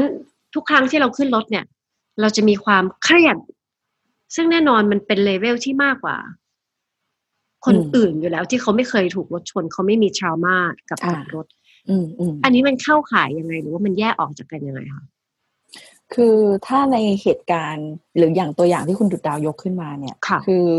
หมอมองว่ามันมันมอมอ adjustment แล้วเนาะมันมากไปกว่านั้นมันยิ่งไปมันอาจกว่านั้นใช่มันมันอาจจะเข้าข่ายเรื่องของกลุ่มอาการพวก PTSD หรืออะไรแบบนี้อ่าที่อ่หมายถึงว่าแบบเป็นใช่ใช่ เกิดเหตุการณ์ที่กระทบกระเทือนจิตใจอย่างรุนแรงรุนแล้วแรก็งหลังจากนั้นมันสร้างความสะเทือนกับใช่จิตใจใช่ใช่อืมซึ่งซึ่งซึ่งมันอาการมันจะรุนแรงกว่า adjustment disorder คือถ้าอาการทั้งหลายเนี่ยมันเข้าข่ายคือคือเวลาเราวินิจฉัยเนี่ยเราจะวินิจฉัยตามความรุนแรงของโรคเนาะมันจะมีลำดับชั้นมาเรื่อยๆอย่างเงี้ยค่ะเอออมสมมุติว่าคนไข้อะไปเข้าข่ายโรคที่รุนแรงกว่า เราก็จะอืมคิดถึงโรคนั้นมากกว่า อ๋อโอเอเคออาจจะอ่าเลยอาจจะเลยเลเวลนี้ไปแล้วก็ไปใช่โฟกัสที่เลเวลที่มันหนักๆไป ใช่ใช่อย่าง PTSD อย่างเงี้ยมันก็จะมีอาการค่ะอื่นๆเนาะอืมก็อย่างเช่นว่าคนไข้จะมีภาพเหตุการณ์นั้นหลอนเข้ามาซ้ำอืมๆคิดซ้ำๆถึงเหตุการณ์นั้น แล้วเวลาที่มันมีภาพเหล่านั้นเกิดขึ้นมาคนไข้จะมีภาวะตื่นตัวกระสับกระส่ายเยอะมากอืมอ่าเออหรือพยายามหลีกเลี่ยง สิ่งกระตุ้นอะไรบางอย่างที่ทำให้รีมายถึงเหตุการณ์นั้น อ่า อย่างเงี้ยค่ะ เป็นต้นเป็นนะคะต้นเออมแต่ว่าส่วนใหญ่ PTSD อะมันมักจะเกิดกับเหตุการณ์ที่มันรุนแรงจริง ๆอะที่คนส่วนใหญ่บอกเลยว่าเนี่ยรุนแรง มันจะไม่ใช่อืมอกหักตกงานมีหนี้อะไรแบบนี้เข้าใจว่าชอบอกหักเป็น PTSD เออเออ มันจะเป็นเหตุการณ์รุนแรงใหญ่ๆ เช่นแบบการฆาตกรรมอย่างเงี้ย คนไข้เห็นการฆาตกรรม คนไข้ถูกเรฟ ถูกข่มขืน หรือ ประสบภัยพิบัติอะไรบางอย่างอืมอุบัติเหตุอย่างที่คุณดุดดาวยกขึ้นมา สงครามอะไรแบบเนี้ย อ่า มันจะเป็นเหตุการณ์ใหญ่ๆ อืมอืมอืมอืมโอเคน่าอาจจะเลย adjustment disorder แล้วเท่าที่คุณหมอได้เจอมาอือฮึ dis เอ่อคนที่เขามี adjustment disorder เนี่ยค่ะเขามีปัญหาอะไรบ้าง ที่ที่เขามา ที่เขามาใช่ไหมโอเค มันมันต้องแบ่งเป็นช่วงวัย อ๋ออ่าดีจังเลย แบบเพศอะไรก็ก็มีผลนะเอออย่างอย่างเช่นอะเหมือนตัวอย่างถ้าเป็นอายุช่วงวัยอย่างเงี้ยค่ะถ้าเป็นกลุ่มวัยรุ่นเนี่ย คือสิ่งที่สำคัญกับเขามันจะเป็นเรื่องของ เออเพื่อนเนาะเออแบบสังคมของเขามันจะมีเพื่อนครอบครัวมอันนี้คือสังคมที่แวดล้อมเขาอยู่ใช่ไหมอืมอ่านะคะ แบบบางทีแบบถูกเพื่อนแบนในกลุ่ม หรือถูกโซเชียลบูลลี่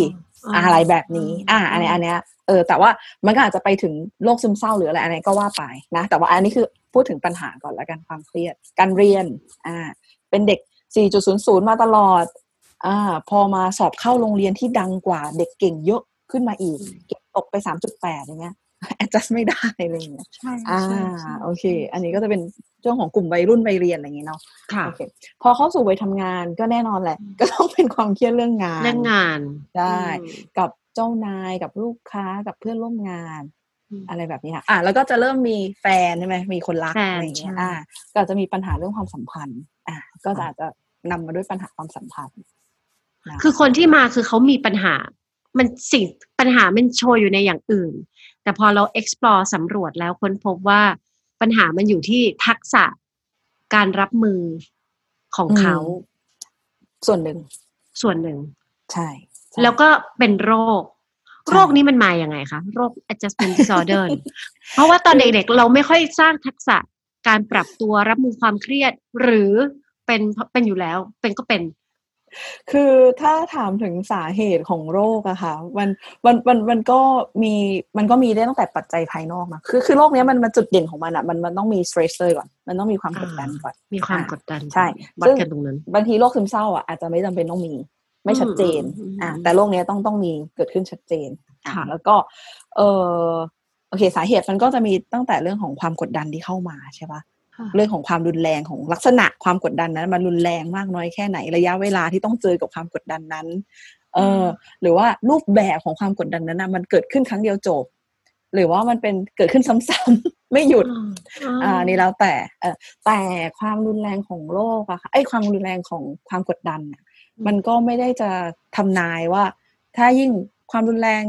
ของความกดดันเยอะโรคที่เป็นจะเป็นหนักกว่าคนอื่น ไม่จำเป็นนะ อ่าอ่าอ่า มันขึ้นอยู่กับการที่คนคนนั้นน่ะ ตีความความเครียดหรือความกดดันนั้นน่ะยังไง ให้คุณค่าให้ความหมายยังไง งงไหมไม่งงดีมากเลยค่ะ ที่ได้ยินแบบนี้โอเคคือเราจะมาวัดความหนักหนาของความเครียดด้วยตัว stressor อย่างเดียวไม่ได้หรอก เพราะบางทีตัวนั้นมันอาจจะแบบดูไม่ได้แรงมากแต่สิ่งที่จะปั่นให้มันแรงขึ้น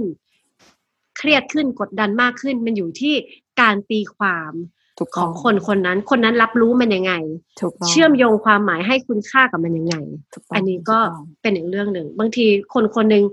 โดนเหยียบเท้า ก็รู้สึกว่าแบบว่า ไม่ได้แล้วโลกจะถล่มอืมอะไรแบบนี้ทั้งที่อีกคนก็รู้สึกว่าเออการโดนเหยียบเท้าเป็นเรื่องเล็ก เป็นเรื่องที่อภัยกันได้ภายในสองสามวินาทีแบบนี้ ใช่ใช่ค่ะ มันเป็นเรื่องของ experience เนาะประสบการณ์ประสบการณ์ก่อนหเมน้ามโมรีนี้หรืออะไรอย่างเงี้ยการเลี้ยงดูแบบเนี้ยค่ะอืมนั่นแปลว่ามันมันอาจจะไม่ได้เป็นเรื่องที่มาจากกรรมพันธุ์กรรมพันธุ์ถ้ากรรมพันธุ์เนี่ยมันจะเป็นปัจจัยในแง่ของปัจจัยทางชีวภาพมองหมายถึงว่าเป็นสิ่งที่มันถูกกำหนดมาแล้วอะเป็นปัจจัยเรื่องของทางสมองอะอืมเข้าใจไหมอืมว่าเราแบบมียีนที่แบบมันทนต่อการ ความเครียดอะได้มากน้อยแค่ไหนอ่าประมาณนั้น นั่นแปลว่าถ้าพ่อแม่เราแบบว่ามียีนที่แบบทนกับความเครียดไม่ค่อยได้ เราก็มีแนวโน้มว่าอาจจะเราก็จะทนความอาจจะเนอะอาจจะอืมเพราะมันก็เป็นได้หลายแบบเพราะว่าถ้าเราโตมากับพ่อแม่ที่รับมือความเครียดไม่ได้เขาก็ไม่ได้สอนทักษะนั้นให้เราถูกต้องเราก็ไม่มีทักษะใช่นั้นเหมือนกัน ก็อาจจะถูกเป็นต้องไปได้เหมือนกันใช่ค่ะ มันมันเป็นทั้งปัจจัยทางชีวภาพก็คือเป็น genetics มันเป็นยีนค่ะมาใช่ไหมพันธุกรรม กับอีกอย่างหนึ่งก็คือ มันเป็นปัจจัยด้าน environment ด้วย คือเราเห็นแพทเทิร์นแบบเนี้ย เห็นแพทเทิร์นการที่เขารับมือกับปัญหาแบบเนี้ย มันเป็นค่ะการเรียนแบบว่าเราก็รับมือกับปัญหาแบบนี้เหมือนกันอืมันก็เลยได้ได้ทั้งคู่เลยทั้งพันธุกรรมทั้งเรื่องของสิ่งแวดล้อมที่มีผลต่อตัวเราอะไรแบบเนี้ยอืมอืมถ้าสมมติมีคนที่เขามีปัญหาเรื่องการรับมือกับความกดดันนะ ตอนนี้ไปพบแพทย์ไปหาจิตแพทย์อืมจิตแพทย์จะแนะนำยังไงคะบอกได้ไหมคะ มันมันมันเป็นอันตรายไหมคะหมายถึงว่า จะจะบอกเขายังไงว่า มันมันรักษาหาย มันแก้ไขได้ด้วยยังไงบ้าง ทำยังไงได้บ้าง โอเค เออส่วนใหญ่ adjustment disorder เนี่ย ไม่จำเป็นต้องใช้ยานะใครที่กลัวยายินดีด้วยค่ะ ใช่ใช่ค่ะอืมคืออย่างอย่างที่บอกว่ามันเกิดจากสเตรสเซอร์ใช่ไหมเกิดจากความกดดัน ถ้าเอา stressor นั้นออกคือจบ ถ้าเอาออกได้ถ้าเอาออกถ้าได้เอาออกได้เออเราชอบคำนี้ใช่ใช่ใช่ใช่เออเคยมีคนถามเราเหมือนกันว่าแบบ เนี่ย เจอหน้าคนเนี้ยแล้วแบบมันแบบมันมีความเครียดนะบอกว่าก็ก็ก็ไปตรงอื่นสิเขาก็แบบ เออว่ะ เออเราก็หนึ่งเอาจัดการสถานการณ์ไม่ให้เจอกับ stressor นั้น แต่ในบางครั้งไม่ใช่ทุกสถานการณ์ที่มันจัดการได้ เช่น จัดการกับเพื่อนร่วมแผนกคนนี้ไม่ได้เลย อืมอืมแล้วแบบมีปัญหากันตลอดเวลา โอเค แล้วก็ย้ายแผนกไม่ได้ทำอะไรได้อีกคะโอเค เอา stressorสเซอร์ออกไปแล้วตัด choice ทำไม่ได้ โอเค ถ้า external ภายนอกแก้ไขอืมไม่ได้ ก็ต้องแก้ไขที่ตัวเองแล้วเนาะที่ตัวเองใช่อย่างใช่อย่างอย่างหมออย่างเงี้ยหมอจะถนัดเอ่อจิตบำบัดแบบ CBT อะค่ะค่ะอ่า CBT ก็คือแบบ cognitive behavioral therapy ถูกไหม cognitive หรือ cognition เนี่ยมันก็คือเรื่องของความคิด อ่าอือฮึ behavioral ก็คือเรื่องของพฤติกรรม ค่ะบำบัดโดยปรับเปลี่ยนรูปแบบความคิดกับพฤติกรรมอย่างเงี้ย เออ เราก็อาจจะต้องไฟเอาก่อนว่า ไอ้สิ่งที่เขาตีความมุมมอง คิดต่อ stressor นั้นนะคืออะไร อืม อ่า แบบสิ่งที่เขาคิดต่อ stressor นั้นนะเนาะอืมแล้วก็มา มา มาดูความคิดกันอีกที งงไหม คือ identify มาก่อนว่าความคิดคืออะไร แล้วก็มานั่งพิจารณาความคิดอีกทีว่าไอ้ความคิดที่มัน pop up ขึ้นมาในหัวจากสถานการณ์นั้นจาก stressor นั้นนะอืมมันบิดเบือนไปจากความเป็นจริงมากน้อยแค่ไหนอะไรแบบเนี้ย อืมบางบางคนจะตีความมันเป็นลบมากเกินไป มันก็เลยอืมทำให้เกิดอารมณ์ลบอืมอ่าอืมอืมอืมแต่ถ้าเรามานั่งดูความคิดกันว่าเฮ้ยไอเนี้ยมันสิ่งที่มันเกิดขึ้นจริงอะ มันไม่ได้ลบมากขนาดนี้นะ มันมีหลักฐานคัดค้านความคิดนี้อยู่นะม เออ บางทีมันก็ดึงให้อารมณ์มันแบบดีขึ้นมาได้จริงเรียกว่าแค่ process เนี้ย ก็ก็ benefit มากแล้วอะเพราะหลายครั้งเราจะแยกความเชื่อของตัวเองกับความจริงไม่ออก แล้วเราก็เห็นอืมทุกอย่างแล้วเราเชื่อทุกอย่างว่ามันจริงแบบนั้นทั้งๆที่จริงๆมันเป็นความเชื่อถูกต้องของเราถูกต้อง แล้วพอเราเชื่อยังไง เราก็จะรู้สึกตามความเชื่อของเราทั้งทั้งๆที่ เออความเชื่อของเรามันไม่ได้ มันไม่ได้ ตรงตามสถานการณ์แบบนั้นจริงใช่ๆมีะคนใครสักคนมานั่งข้างๆ ช่วยดูความคิดการทำงานกับความคิดไม่ใช่เรื่องง่าย เพราะฉะนั้นค่ะการไปหาผู้ที่เขาเชี่ยวชาญเขาเทรนมาทางนี้อือฮึช่วยกันดูความคิดพิจารณาไปเรื่อยๆ จะช่วยทำให้เราเห็นแล้วก็ปรับวิธีคิด พอเราปรับวิธีคิดได้ ความอือฮึกดดันก็จะน้อยลง ถูกต้องใช่ค่ะอืม ฟังดูเป็นกระบวนการที่ก็ใช้เวลาประมาณหนึ่งประมาณหนึ่งอืมอืมประมาณแบบส่วนใหญ่เราก็จะทำกันอาทิตย์ละครั้งเนาะแบบมานัดค่ะเจอกันแบบทำเทอราปีกัน แบบวีคละครั้งครั้งละชั่วโมงอะไรประมาณเนี้ยห้าสิบนาทีไม่เกิน แล้วก็ทำอย่างเงี้ยประมาณแปดถึงสิบสองเซสชันอืมแปดถึงสิบสองครั้ง ก็ใส่เวลาประมาณสองถึงสามเดือนอืมเอออมแต่ว่าก็ขึ้นอยู่กับคนคนนั้นด้วยนะว่าเขาจะไปเร็วไปช้า คือบางคนจริงมีความสามารถในการสังเกตตัวเองสูงอะใช่มันก็จะไปได้เร็วก็อาจจะใช่จบได้ก่อนใช่อ่าเห็นค่ะด้วยเห็นด้วยใช่ค่ะ มีกระบวนการแบบนี้ค่อย ๆทำงาน8ปดถึงสิบสองครั้ง แต่ก็สำหรับบางคนก็อาจจะพอสำหรับบางคนก็อาจจะไม่พอ เพราะว่ามันขึ้นอยู่กับสกิลว่าก่อนหน้านี้ฝึกที่จะทำงานกับตัวเองหรือสังเกตตัวเองมากน้อยแค่ไหนเพราะมันไม่ง่ายนะทำงานกับตัวเองนี่ไม่เคยง่ายเลย เราจำได้ตอนที่เราต้องไปเป็นแบบ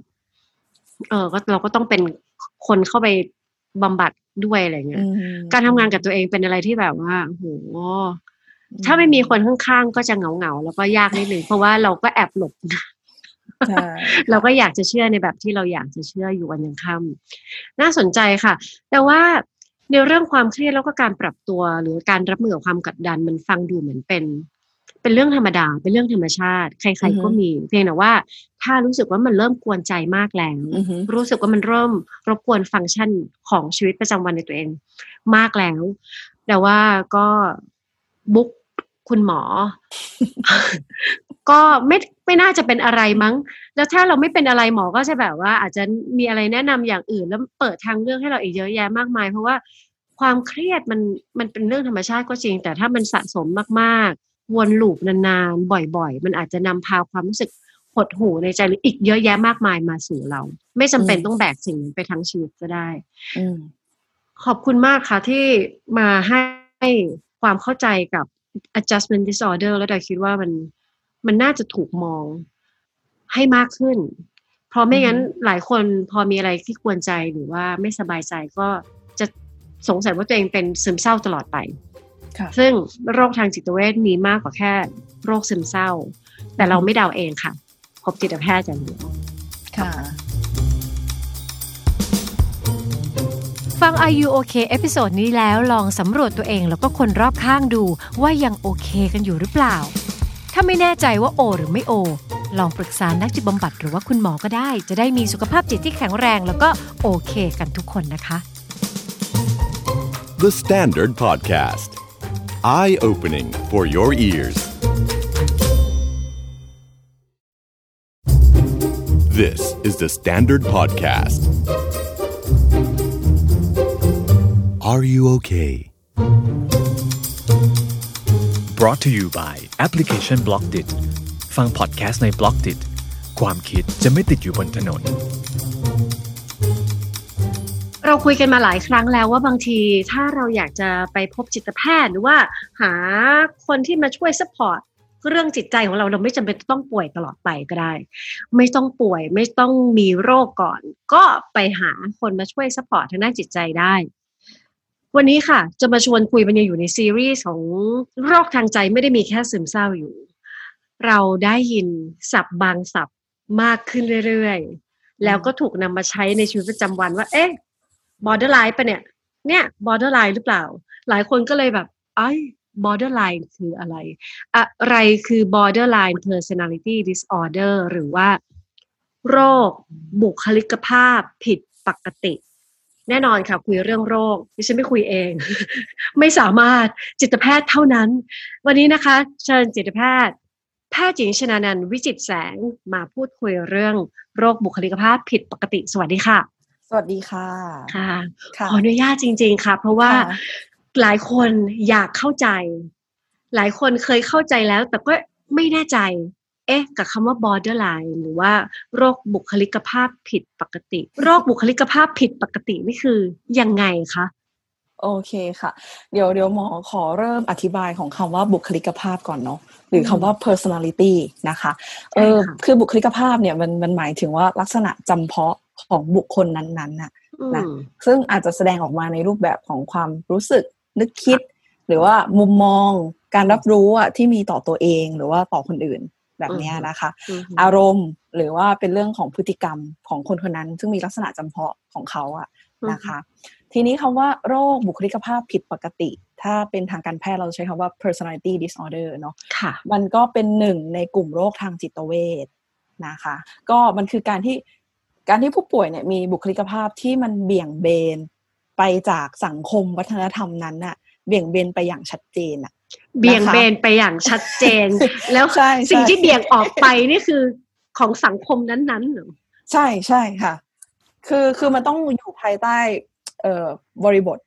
ค่ะของ environment ตรงนั้นด้วย อ่าโอเค เพราะว่าสังคมแต่ละสังคมไม่เหมือนกันเนาะไม่เหมือนเอกัอนบางทีบุคลิกภาพแบบเนี้ย เออ มันมันอาจจะปกติก็ได้ในสังคมแบบเขาแต่ว่าอ๋อถ้ามาอยู่ในสังคมของเราเฮ้ยอันนี้ไม่โอเคหรืออะไรแบบเว่าเราเนี้ยแบ่งยังไงสังคมของเขาสังคมของเราเริ่มสนใจค่ะว่า ว่าหมายความว่าคนละประเทศหรือว่าอ่าคนละอะไรประมาณนั้นใช่ใช่ค่ะ คือมันมันมันมีสังคมที่หลากหลายเนาะเออ แต่ว่าเอางี้ละกันโดยโดยรวมๆเขาก็ศึกษามาแล้วแหละว่า บริบทประมาณเนี้ยคือสังคมของคนทั่วไปของคนส่วนใหญ่ อ่าค่ะมันก็จะมีมันมีสิ่งที่ศึกษามาแล้วว่า ความใช่ส่วนใหญ่หน้าตาคล้ายๆ แบบไหนใช่แล้วถ้าเราเบี่ยงเบนเบี่อยงอกไปไป ใช่อืมแล้วถ้าไปเข้าเกณฑ์ของโรคบุคลิกภาพผิดปกติก็ถือว่าใช่อะไรแบบเนี้ยค่ะ อุ้ยอืมอยากฟังเกณฑ์เลยค่ะ ถ้าอย่างนั้นเนี่ย เพราะว่า โดยธรรมชาติมนุษย์เราเราจะอยากรู้ว่าเราอยู่ในอยู่ในกลุ่มแล้วเราเบี่ยงออกไปแล้วเอแล้วก็อ เกณฑ์มันอยู่ตรงไหน แล้วก็เบี่ยงมากแค่ไหนถึงจะเรียกว่าเป็นโรคเพราะคิดว่ามันก็คงจะมีอืมความเบี่ยงเบนกันได้อยู่บ้างเพียงแต่ว่า มันต้องถึงปริมาณหนึ่งเลยใช่ไหมคะถึงจะถึงใช่เรียกว่าเป็นโรค ก็มันต้องเบี่ยงไปจนแบบเกิดปัญหาทั้งในเรื่องของแบบ การทำงาน การเรียนการเข้าสังคมหรือแม้แต่ความสัมพันธ์อะไรแบบเนี้ยังไงคะขอตัวอย่างเลย เพราะว่าหลายคนนี่ปัญหาทุกวันหยุดดาวนี่มีปัญหาทุกวันโอ้คือถ้าเป็นในเรื่องของการทำงานอย่างเงี้ย มันอาจจะเป็นเรื่องของว่าแบบเออความสัมพันธ์ในการทำงานเนี่ยอย่างเช่นเฮ้ยเรามีปัญหากับเพื่อนร่วมงานอยู่ตลอด หรือว่าเรามีปัญหากับเจ้านายอยู่ตลอด หรือว่าคนอื่นมักจะ feedback เราว่าแบบ เออทำไมพี่แบบขึ้นลงเยอะจังอะไรอย่างเงี้ยคือแบบหนูตามอารมณ์พี่ไม่ทันเลยหรืออะไรแบบเนี้ยค่ะ เออเดี๋ยวอันขึ้นเนี้ยเดี๋ยวลงอันเนี้ยใช่อะไรอ่าอันนี้คือยกตัวอย่าง มีปัญหาเรื่องความสัมพันธ์กับเพื่อนร่วมงานก็เป็นตัวอย่างหนึ่งใช่เช่นใช่ที่แบบว่าเหมือนทะเลาะกันบ่อยๆอย่างเงี้ยเหรอคะอ่าใช่ค่ะ หรือกับคนรักอะไรเงี้ย อืมแบบเดี๋ยวรักรักเลิกเลิกเดี๋ยวอะไรแบบเนี้ยค่ะ on on off off ที่เขาฮิตฮิตกัน ก็เป็นไปได้ว่าอาอาจจจะเป็นไปได้เออโอเค หรือเราแบบ มักจะมีปัญหาที่เกิดขึ้นกับเราในแพทเทิร์นเดิมๆซ้ำๆอย่างเงี้ยเฮ้ยทำไมเราเจอซ้ำๆเออทำไมเราเจอเรื่องนี้อีกแล้วทำไมเราเจอปัญหาอย่างนี้อีกแล้วอะไรอย่างเงี้ยเออส่วนหนึ่งมันอาจจะไม่ใช่เป็นที่ปัญหาไงมันเป็นที่บุคลิกของเราไงอ่าอะไรบุคลิกแบบเนี้ยเราพาเราไปเจอถูกต้องปัญหาคล้าย ๆ เดิมซ้ำๆซึ่งใช่ใช่นี่ดาเข้าใจมากเลยนะว่า เราก็เป็นกันทุกคนแหละ เราก็มักจะเจอปัญหาซ้ำๆถ้าเรามีแพทเทิร์นอะไรบางอย่างถูกต้อเอางไม่ได้เป็นกันทุกคนเหรอ น่าสนใจมีแบบความสัมพันธ์แล้วมีปัญหาคล้ายๆเดิมทะเลาะเออขึ้นขึ้นลงลงๆอะไรแบบนี้อ่าใช่ค่ะอืมแล้วก็ส่วนใหญ่โรคทางบุคลิกภาพผิดปกติเนี่ยมันมันมักจะมีกันมาตั้งแต่ช่วงวัยรุ่น หรือผู้ใหญ่ตอนต้นอะไรแบบเนี้ยทำไมมันถึงเริ่มตรตอนนั้นอ๋อคือเพราะว่าบุคลิกภาพเนี่ยมันเริ่มเซตตัวตอนแบบช่วงอายุประมาณสิบแปดอะอืมตอนเด็กๆอะมันยังแบบเรายังไม่รู้หรอกว่าแบบคือมันมันมีทั้ง ประสบการณ์การเลี้ยงดูหรืออะไรที่มันยังไม่ได้แบบคงตัวคงที่แต่มันจะสะสมขึ้นมาเรื่อยๆแล้วมักจะคงที่ช่วงเข้าสู่ช่วงวัยรุ่นตอนปลายอะอายุประมาณสิบแปดอะไรเงี้ยค่ะอืมมันก็จะเริ่มเซตว่าเออบุคลิกของเรามันประมาณเนี้ย อ่าแล้วลักษณะบุคลิกภาพเนี่ยมันก็มักจะคงที่เนาะแล้วก็คงอยู่เป็นระยะเวลานาน แล้วก็จะเปลี่ยนแปลงได้ยาก มันจะไม่ค่อยเปลี่ยนเท่าไหร่เอออันนี้เห็นด้วยเลยว่าบุคลิกภาพเนี่ยเปลี่ยนยาก หลายคนก็พยายามจะจัดการกับตัวเองให้มันเปลี่ยน แต่ว่ามันก็ยากจริงๆแหละนึกออก เพราะฉะนั้นจะดูตอนที่มันเซ็ตตัวแล้วสิบแปดหรือวัยรุ่นประมาณตอนสิบแปดลายใช่ใช่ค่ะอืมอืมอืมชักสงสัยแล้วค่ะว่าบุคลิกภาพแบบไหนที่มันบ่งชี้ได้ว่า อันเนี้ยเบี่ยงเบน บุคลิกภาพแบบไหนใช่ไหมก็จริง ๆ บุคลิกภาพภาพรวมอะค่ะมันมันแบ่งออกเป็นสามกลุ่มใหญ่ตามกลุ่มค่ะๆใช่ใช่เอ่อถ้าเป็นภาษาทางการแพทย์เราจะเรียกว่า cluster นะอืมันก็จะมีคลัสเตอร์แบบ A B แล้วก็ C สามกลุ่มอ่าอ่ามีอะไรบ้างคะเอ่อในในแต่ละกลุ่มอะค่ะในแต่ละ cluster อะมันจะมีโรคย่อยของมันอีกอะเป็นอีกสามสี่โรคอ่าเพราะฉะนั้นมันก็จะมีประมาณสิบโรคบุคลิกภาพผิดปกติ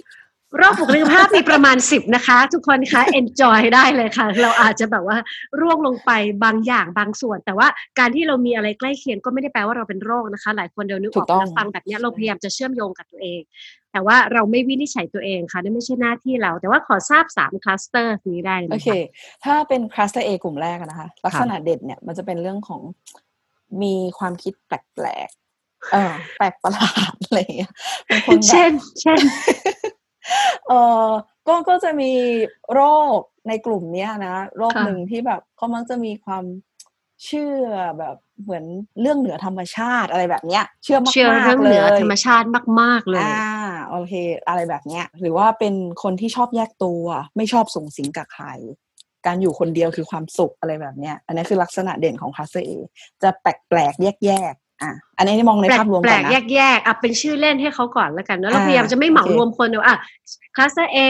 แปลกแปลกๆแยกแยกอ่าอ่าประมาณนั้นโอเคค่ะส่วนไปที่ cluster ที่สองหรือ cluster B อะค่ะค่ะ คือลักษณะเด่นของเขาจะเป็นคนที่แบบเจ้าอารมณ์อะใช้อารมณ์นำอ่า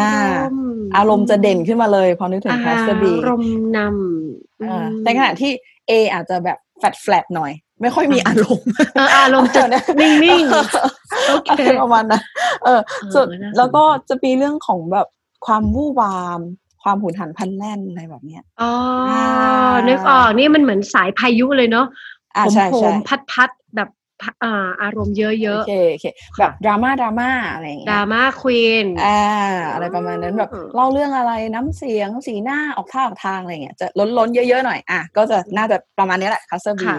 ได้เลยค่ะ โอเคเห็นภาพ ส่วนอันสุดท้ายคือ cluster C ใช่ไหมค่ะ cluster C ก็ลักษณะเด่นเนี่ยจะเป็นเรื่องของความวิตกกังวล อันนี้จะเด่นมาเลยโอ้จะเป็วิตกกังวลใช่จะเป็นกลุ่มก้อนของแบบเป็นคนคิดเยอะๆอะคิดเยอะอ่าๆคิดแล้วคิดอีกคิดวนอ่าๆคิดใช่ตรงนั้นคิดตรงนี้ ใช่ใช่เป็นคนที่ ขี้กลัวขี้วิตกกังวลกลัวหรือว่าขี้อายอะไรแบบเนี้ยโอเค อาจจะเป็นจะเป็น cluster นี้เนี่ยเนี่ยภาพใหญ่ๆ หลักๆภาพใหมันจะเป็นประมาณนี้แบบนี้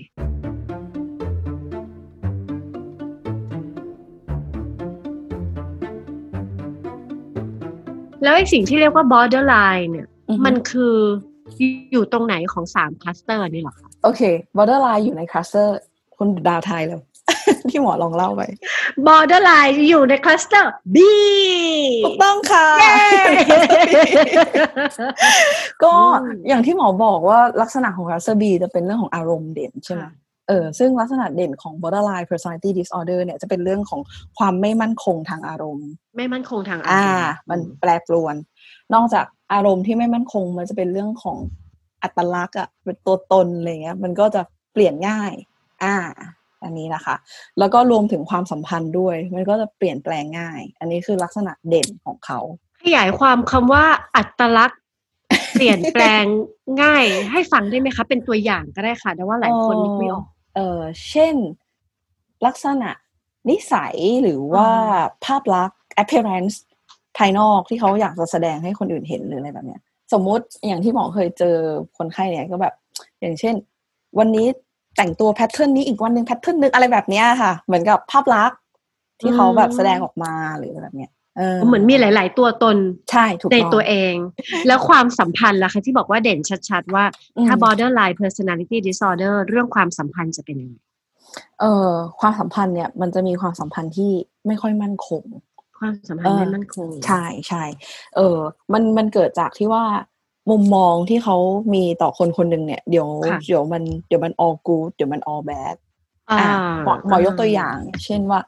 สมมติว่าถ้าเขาเจอคนที่ถูกใจเนาะค่ะเออหรือใครทำให้เขาถูกใจเนี่ยเขาก็จะแบบเออมองเห็นว่าคนคนนั้นอะ มัน all good อะมันดีมันดีมากดีหมดเลย มันอืมดีมากๆใช่เออเขาไม่มีข้อเสียอะไรเลยเลยใช่ all good แล้วมันก็ใช่จะมี all bad ขถูกยายต้องความ all bad ด้วยได้ไหมคะก็คือถ้าคนคนเดียวคนนั้นอะ คนที่เขาชอบหรือถูกใจเนี่ยอืมวันหนึ่งเกิดทำไม่ถูกใจเขาหรือว่าไปขัดใจอะไรอย่างเงี้ย มันก็จะสปลิตไปอยู่อีกฝั่งเลยคือแบบไปอยู่อีกฝั่งเลยก็คือแบบแย่มาก ใช่แบบไม่มีอะไรดีเลยถูกต้องทำผิดหนึ่งอย่างคือเท่ากับคนไม่ดีจริง ๆ เลยทั้งหมด ใช่ใช่อ่านั่นคือ all bad นั่นใช่ด้วยมุมมองแบบนี้ก็เลยจะทำให้ความสัมพันธ์ที่เขามีต่อคนรอบข้างหรือว่าคนรัก มันก็จะไม่มั่นคง เพราะวันที่ทำได้ดีก็ดีมากดีหมด ใช่ทำอะไรพลาดมาก็ผิดหมด แย่หมด ใช่ มันก็จะกลับไปกลับมาแบบเนี้ยค่ะ อ่าฮะกลับไปกลับมา โอเคโอเค มันเหมือนจะมีธีมนะคำว่ากลับไปกลับมาก็อาจจะแบบว่าทำให้เห็นภาพว่า คือคนที่มีความผิดปกติ หรือโรคบุคลิกภาพผิดปกติแบบ borderline เนี่ยก็คือเขาจะกลับไปกลับมาอารมณ์ก็ขึ้นขึ้นลงลงถูกความต้องสัมพันธ์ก็จะไม่ค่อยมั่นคง วันหนึงก็เห็นเขาดีวันหนึงก็ไม่ดีไปหมดเลยแบบนี้อืมแล้วก็อืมอัตลักษณ์ก็กลับมากลับไปกลับไปกลับมา ใช่ใช่มีอาการอะไรอย่างอื่นอีกไหมคะ หลายคนอาจจะสนใจว่าแบบเอออมอาการของคนที่มีความผิดปกติแบบนี้ เพราะเรามั่นใจว่าหลายคนก็คงมีประสบการณ์ว่าคนรอบๆข้างเนี่ยมีอารมณ์แปรปรวนอืมเดี๋ยวดี ค่ะ เดี๋ยวร้ายอืม ไม่รู้จะอืมเข้าหาตอนไหนดี เพราะเดี๋ยวเขาก็ขึ้น เดี๋ยวก็ลงไม่รู้ดูแลลำบาก หรือบางทีเราก็เห็นเพื่อนบางคนก็แบบ เออเขาก็รักรักเลิกเลิกๆแล้วก็อารมณ์แปรปรวนตลอดเวลาเขาจะได้รู้ว่าแบบ เออนี่เขาหา support ได้หน้าเลยแบบเนี้ยค่ะมีอาการอะไรอื่นไหมคะถ้าเป็นเรื่องของอาการถ้าสมมติว่าเป็นเรื่องของอารมณ์ที่แปรปรวนแล้วเนี่ยค่ะ เออถ้าเขามีอารมณ์โกรธขึ้นมาเนี่ย มันมันจะค่ะปรีดขึ้นไปสุดมากเลยถ้ามันจะโกรแบธบแล้วจะปรีดสุดใช่ มันจะควบคุมตัวเองได้ยาก อาจจะมีการระเบิดอารมณ์ออกมาอารวาสเอออทำร้ายคนอื่นหรืออะไรแบบเนี้ยทำร้ายข้าวของอะไรแบบเนี้ยอ่าเอออันอันนี้คือเรื่องของอารมณ์นะอ่าคะสายโยนของสายต่อยกระจกอ่าสายต่อยกำแพงตะโกนอะไรอย่างเงี้ยเวลาที่มีอารมณ์โกรธขึ้นมาใช่ซึ่งใช่คนที่เขามีความมั่นคงทางอารมณ์ หรือว่ามีบุคลิกภาพที่ที่ที่อยู่ในเรนจ์ปกติเนี่ย เวลาเขามีความโกรธเขาจะยังพอควบคุมได้ อันนี้หมายถึง ถูกต้อง ถูกต้องถ้าเราเริ่มควบคุมไม่ได้เวลาที่เราโกรธมากๆนั่นก็เป็นอาการหนึ่งอืมอืมอืมอืมค่ะ โอเคค่ะแล้วก็อีกอย่างหนึ่งก็เรื่องของความขุนหันพลันแล่นเนาะวุ่นขุนหันวุ่นวามพลันแล่นอ่าวุ่นวามอย่างที่หมอบอก เออเขาก็อาจจะควบคุมตัวเองได้ยากในเรื่องต่างๆอะไรเงี้ย เช่นอะไรครับซื้อของอะไรมีมีถูกเพื่อนต้องบางคนครับใช่ไหมเข้าเข้าไปปุ๊บจบแน่นอนคือแบบซื้อซื้อซื้อซื้อแล้วก็มากอง แล้วก็ยังไม่ได้เปิดกล่องเลยบางทีอาจอาจจะเป็นแค่อาการหนึ่งนะเออแค่อาการแบบหนึ่งอ่าใช่ใช่อืมเรื่องเอาขับอีกรเอาถอีกขับรขัถบรถเร็วอะไรอย่างเงี้ยอ่าตายแล้วหรือว่าดาวเข้าข่ายจังเลยอะแล้วก็บางคนอาจจะไปถึงขั้นแบบใช้สารเสพติดเล่นการพนันมันมันคือออการเออเรื่องของการขาดความยับยั้งชั่งใจอะขาด หรือเรื่องควมของการมีเพศสัมพันธ์ โดยที่ไม่ได้ป้องกันหรืออะไรแบบเนี้ยค่ะอ่าซ้ำๆซ้ำๆเออนะมโอเคอืมมันก็จะนำมาซึ่งปัญหาแหละ ต่างกับไบโพล่ายังไงคะอ๋อต่างกับไบโพล่ายังไง คืออาการอย่างที่หมอบอกว่าโรคของบุคลิกภาพเนี่ยมันมันต้องคงที่เนาะแล้วมันก็จะเป็นระยะเวลานาน แต่คือในเป็นขแบณะบนี้ที่ซ้ำ ใช่เป็นระยะค่ะเวลานานเลยอะเป็นเป็นปีหลายปี หลายสิบปีอะไรแบบนี้ๆนะอ่าแต่ว่าถ้าเป็นไบโพล่าค่ะ คืออาการเนี่ยมันจะเป็นเรื่องของ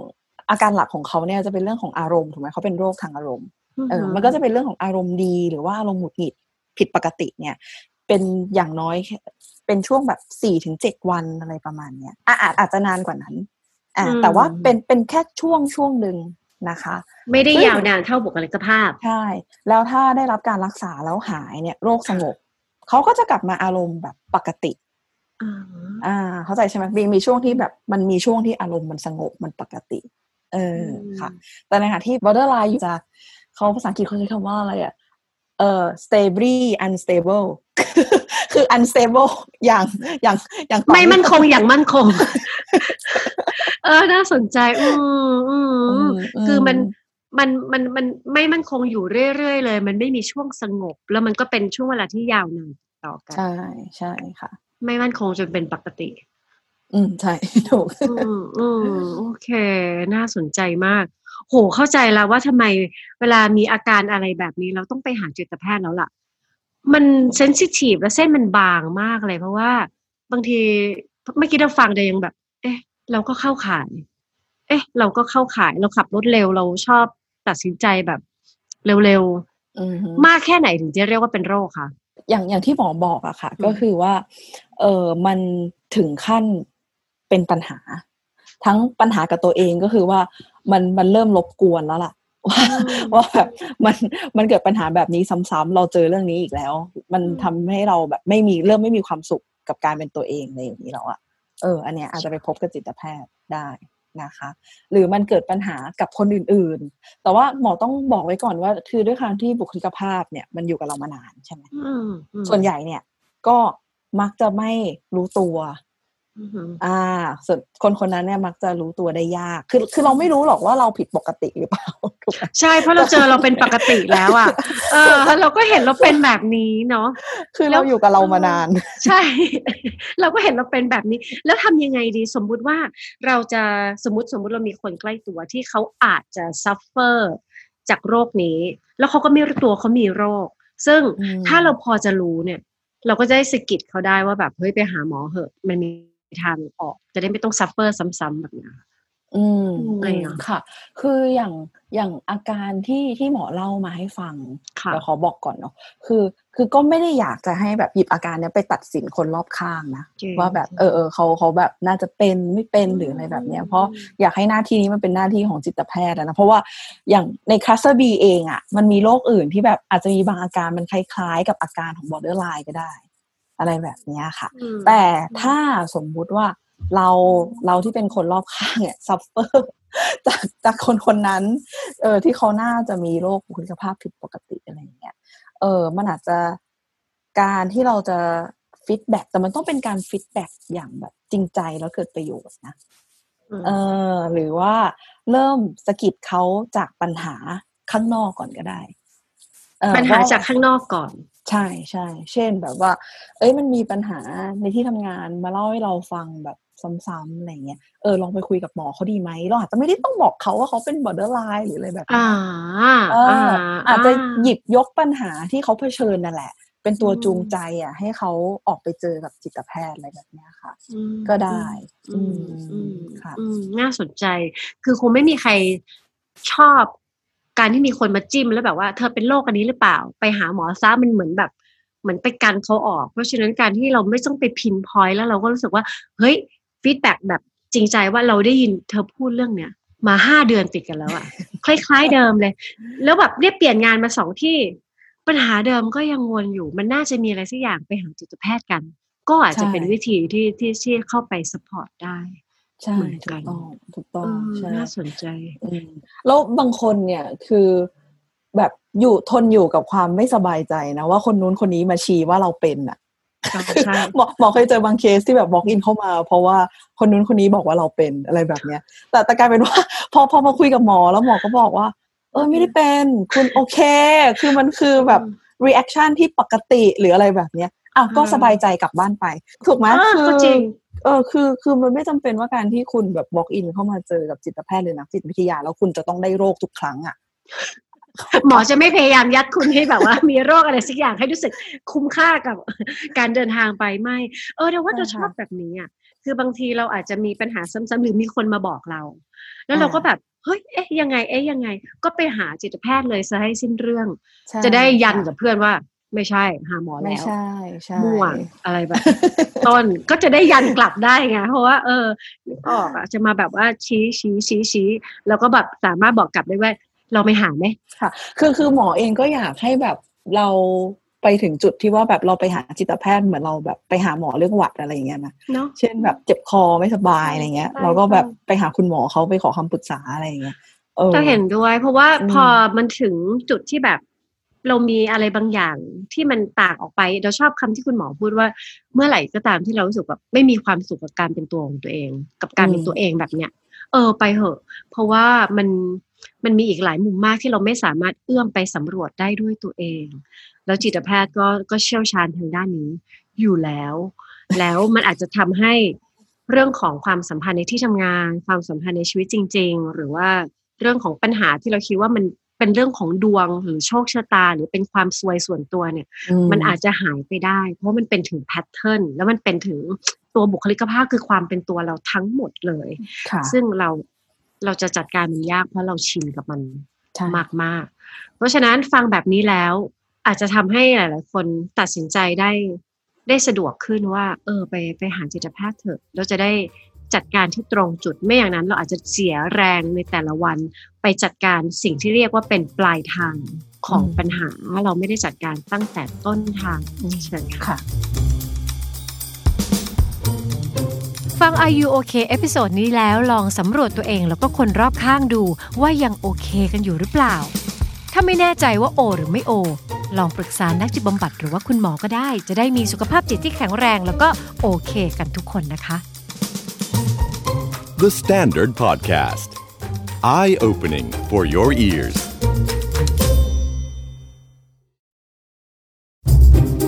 This is the Standard Podcast.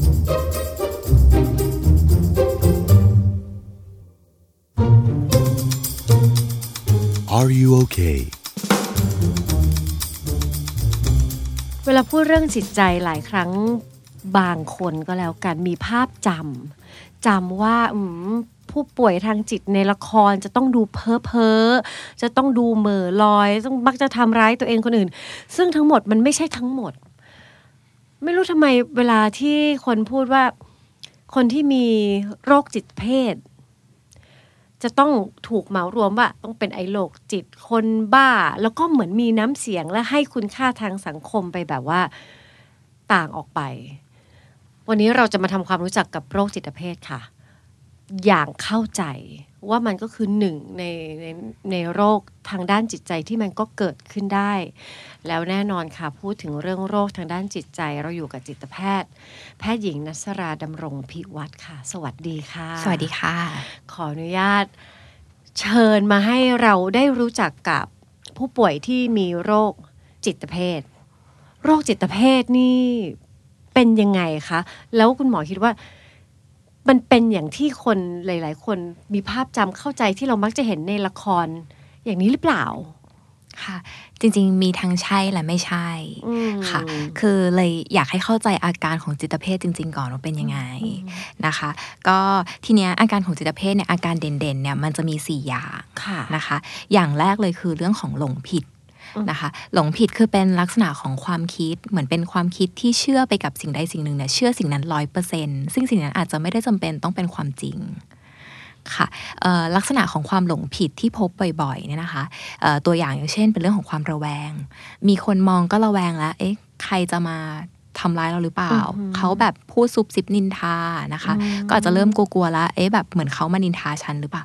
อืมเขาต้องพูดถึงฉันในทางไม่ดีแน่ๆเลย มันไม่ใช่แค่ระดับแค่สงสัยแต่บางทีคิดไปชัวร์ร้อยเปอร์เซ็นต์คือว่ามั่นใจมั่นใจใช่ค่ะ เขาต้องพูดถึงฉันในทางไม่ดีหรือแบบคนนั้นเขาชอบฉันแน่ ๆ มีไหมคะอะมีเหมือนกันเออได้เหมือนกันนะคะใช่ไม่ได้แปลว่าต้องเป็นแบบว่า เอ้ยมาทำร้ายเราหรือเดือกสิจริง ๆ เราใช่อาจจะรู้สึกว่าแบบเฮ้ยคนนึงเขาชอบฉันแน่ๆนะคะ ค่ะอ่าอย่างนั้นเป็ไปก็มีได้มีใช่ได้เหมือนค่ะกันนี่คือหลงผิดใช่ค่ะ ก็จะเป็นธีมแล้วแต่แต่ละคนเลยว่าเขาจะหลงผิดในเรื่องไหนค่ะอ่าอันถัดมาคือหูแววหูแววค่ะ หูแววคือได้ยินเสียงคนมาพูดโดยที่เรามองไม่เห็นตัวจำเป็นต้องเป็นคนไหมคะอ่าส่วนมากจะเป็นคนส่วนมากจะเป็นคนใช่ใช่ค่ะ อาจจะมาเป็นแบบเป็นเสียงที่มาพูดเหมือนแบบเหมือนเป็นเพื่อนกันมาพูดโต้ตอบกัน เป็นเสียงคนมาสั่งว่าให้เราต้องทำอะไรนะคะ อาจจะมาสั่งบอกว่าวันนี้เธอต้องสวดมนต์นะ อ่าอะไรอย่างนี้ หรืออาจจะมาเป็นในลักษณะที่รุนแรงขึ้นเนี่ยบางทีสั่งให้ไปฆ่าตัวตายค่ะ สั่งให้ทำร้ายคนอื่น สั่งให้ทำร้ายตัวเองอย่างนี้ก็มี ซึ่งเสียงนั้นมันต่างจากเสียงในใจของตัวเรา เสียงนั้นจะเป็นเนื้อเสียงของคนอื่น ใช่ค่ะส่วนมากเขาจะคิดว่าเป็นคนอื่นน่ะมาพูดกับเขา เขาจะไม่ได้รู้สึกว่ามันเป็นเสียงความคิดของเราเอง คือเหมือนถ้าเกิดว่าโอเคเราบางทีเรามีเหมือนกันที่เราอาจจะมีโอกาสที่จะคิด คิดเรื่องบางเรื่องอะค่ะ แล้วเราให้คำตอบตัวเองอยู่ในหัวเรา เราจะรู้ว่าเนี้ยมันอยู่ในหัวเรา แต่อันนี้มันอยู่ที่หูเรา มันอยู่ที่หูเรา ใช่ค่ะโอเคหูแววเป็นอันที่สองค่ะค่ะ อันถัดมานะคะ คือพฤติกรรมที่แปลกไป เป็นพฤติกรรมที่คนทั่วไปอาจจะรู้สึกว่าไม่เข้าใจว่าทำไมทำแบบเนี้ยไม่เข้าใจโอ้จริง ๆ เราไม่เข้าใจพฤติกรรมคนหลายคนมากเลยว่าทำไมทำแบบนี้ละเล่นมันมันเป็นยังไงคะที่แบบแปลกจนไม่เข้าใจค่ะ อย่างเช่น อยู่ๆก็ถอดเสื้อผ้าา อะไรอย่างเงี้ยคือเริ่มไม่เข้าใจเลยถอดทำไมาอะไรอย่างเงี้ยถอดแล้วเดินเดินไปไหนมาไหนอะไรอย่างเงี้ยค่ะ หรือแม้แต่บางทียิ้มคนเดียว หัวเราะคนเดียวพูดคนเดียวโอ้เป็นบ่อยเลยอุ๊ยค่ะ อะไรประมาณนี้นะคะ แล้วอันถัดไปก็คือเป็นลักษณะของอาการพูดจาที่แปลกไป พูดแปลกไปใช่ค่ะ คือบางทีก็ดูเหมือนพูดแล้วฟังไม่เข้าใจ ถามเรื่องหนึ่งตอบอีกเรื่องหนึ่งนะคะเอ่อบางทีเวลาตอบตอบเป็นห่วงคำของจอง อะไรอย่างเงี้ยค่ะ ตอบแบบเอ่อวนวกไปไกล ๆ กว่าจะเข้าสู่เนื้อเรื่องบางอย่าง หรือบางทีพูดเรื่องหนึ่งพูดเป็นประโยคสลับประโยคไปกับเรื่องอื่น ๆ ดูฟังแล้วดูงง ไม่รู้ว่าต้องการสื่ออะไร นะคะอืมค่ะ ทีนี้บางคนก็อาจจะรู้สึกว่าเอ้ยก็มันก็มีนะคนที่พูดไม่รู้เรื่องอะไรอย่างเงี้ยเอ้ยต้องเป็นจิตเภทหรือเปล่าอืมอะไรแบบเนี้ยค่ะอืมแต่ไม่ได้เสมอไป เพราะฉะนั้นเวลาที่ดูเนี่ยเราต้องดูอาการนะคะสี่อาการเนี้ยอาการใหญ่ๆเนี่ยมันจะต้องมีเอ่อหลาย ๆ อย่างร่วมๆกันจะได้ไม่ได้เกิดแค่อย่างใดอย่างหนึ่งเพียงอย่างเดียว ร่วมกันใช่เป็นกลุ่มกลุ่มๆมารวมกันใช่เพราะว่าอย่างใดอย่างหนึ่งมันก็อาจจะเกิดขึ้นได้บ้างใช่มันฟันธงแบบนี้เลยไม่ได้ ใช่เลยค่ะเข้าใจแล้วค่ะ ถ้าสมมติว่าคนคนนั้นเขาได้ยินเสียงของใครสักคนมาบอกให้เขาทำบางอย่าง แน่นอนตัวเราอะเราไม่เห็นว่าเขาได้ยินมาจากไหน เราก็คงมองได้ว่าเขามีพฤติกรรมที่แปลกออกไปค่ะและพอเราเห็นอะไรที่มันแปลกออกไป มนุษย์เราเนี่ยบางทีเราจะมีสัญชาตญาณที่เราไม่ชอบความไม่รู้แล้วเราก็จะรู้สึกว่า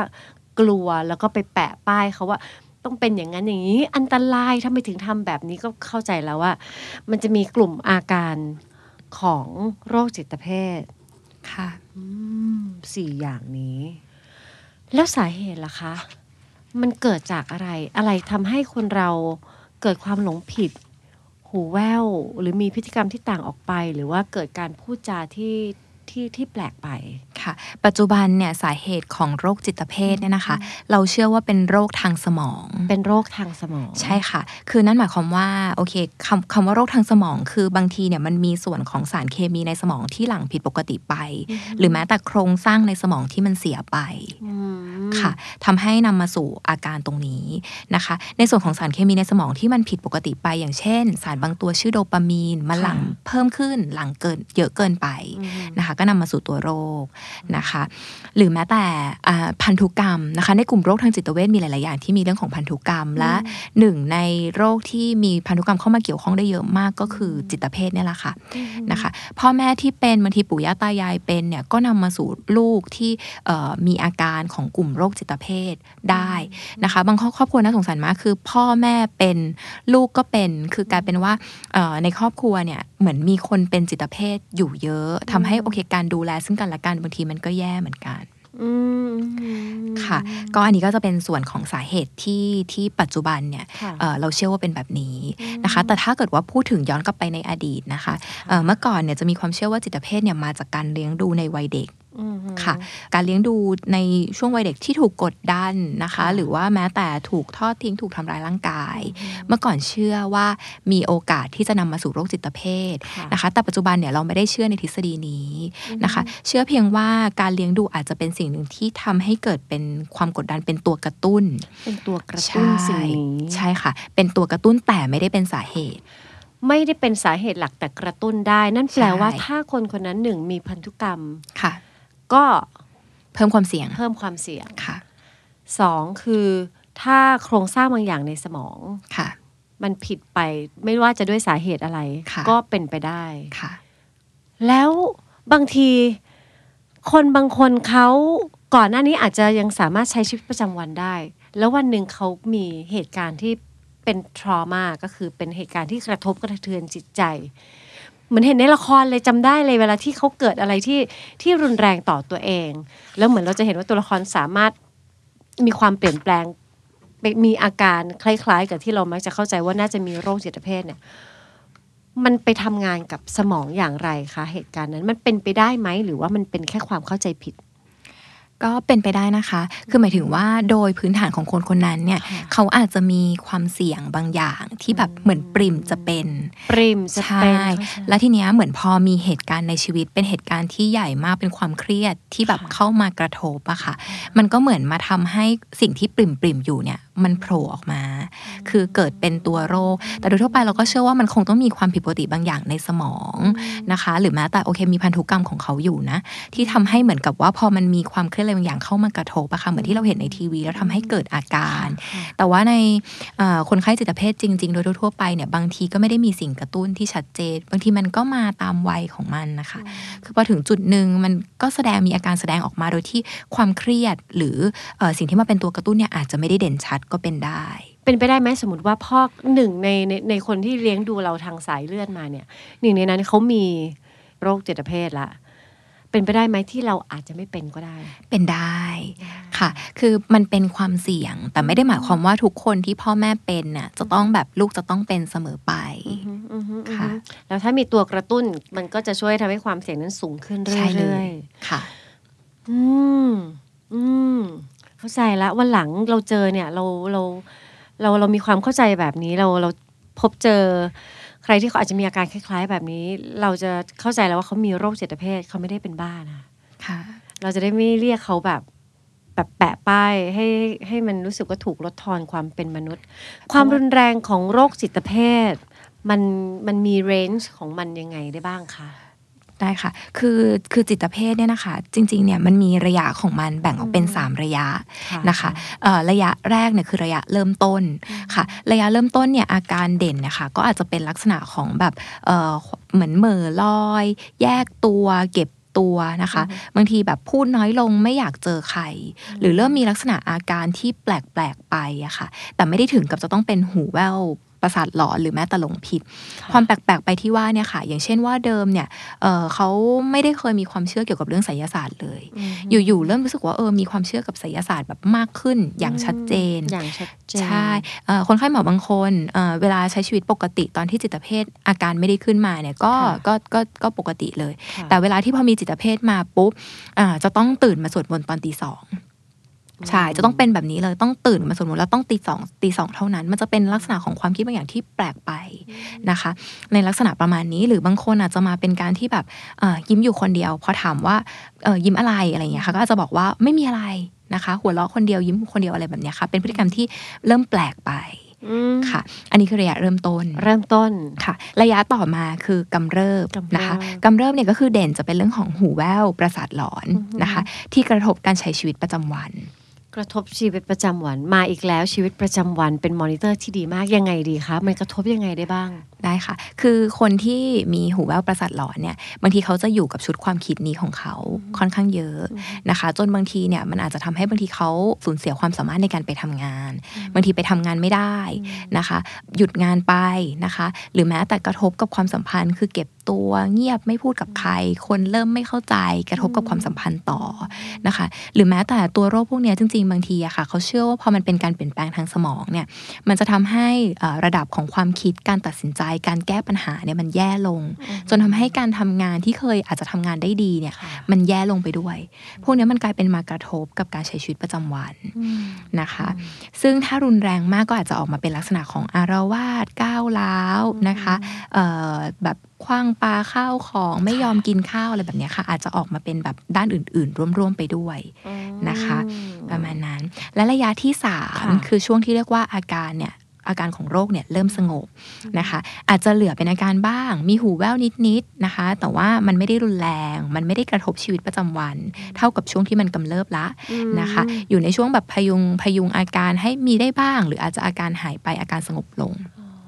ซึ่งเส้นมันบางมากเหมือนกันนะคะ เช่น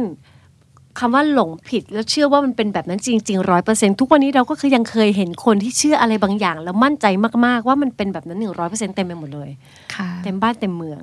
หรือบางทีโกรธมากๆคว้างปลาข้าวของเหวี่ยง มันมันก็ถูกเข้าใจไปว่าอ๋อคนนี้เขาโมโหร้ายเนอะเขาอารมณ์รุนแรง คือเขาแค่อารวาสไม่มี emotional man- แบบไม่ได้ manage อารมณ์ตัวเองอะไรแบบนี้ นั่นแปลว่าจริง ๆ การที่เราไปไปอยู่ในมือของแพทย์เฉพาะทาง อาจจะช่วยให้เขาหาวิธีที่จะอยู่กลับมาใช้ชีวิตในสังคมได้ เป็นไปได้ไหมคะที่อาการเหล่านี้จะหายไป เป็นไปได้ค่ะ คืออาการเนี่ยมีโอกาสที่จะหายไปนะคะ แต่มันก็มีหลายแบบระดับความรุนแรงก็มีหลายอย่าง อย่างเช่นบางคนนะคะ คือเออยังเหลืออาการอยู่หน่อยๆ พอใช้ชีวิตได้นะคะ บางคนอาการหายไปเลย เป็นแบบที่เหมือนกับเออสามารถที่จะกลับไปทำงานได้ดี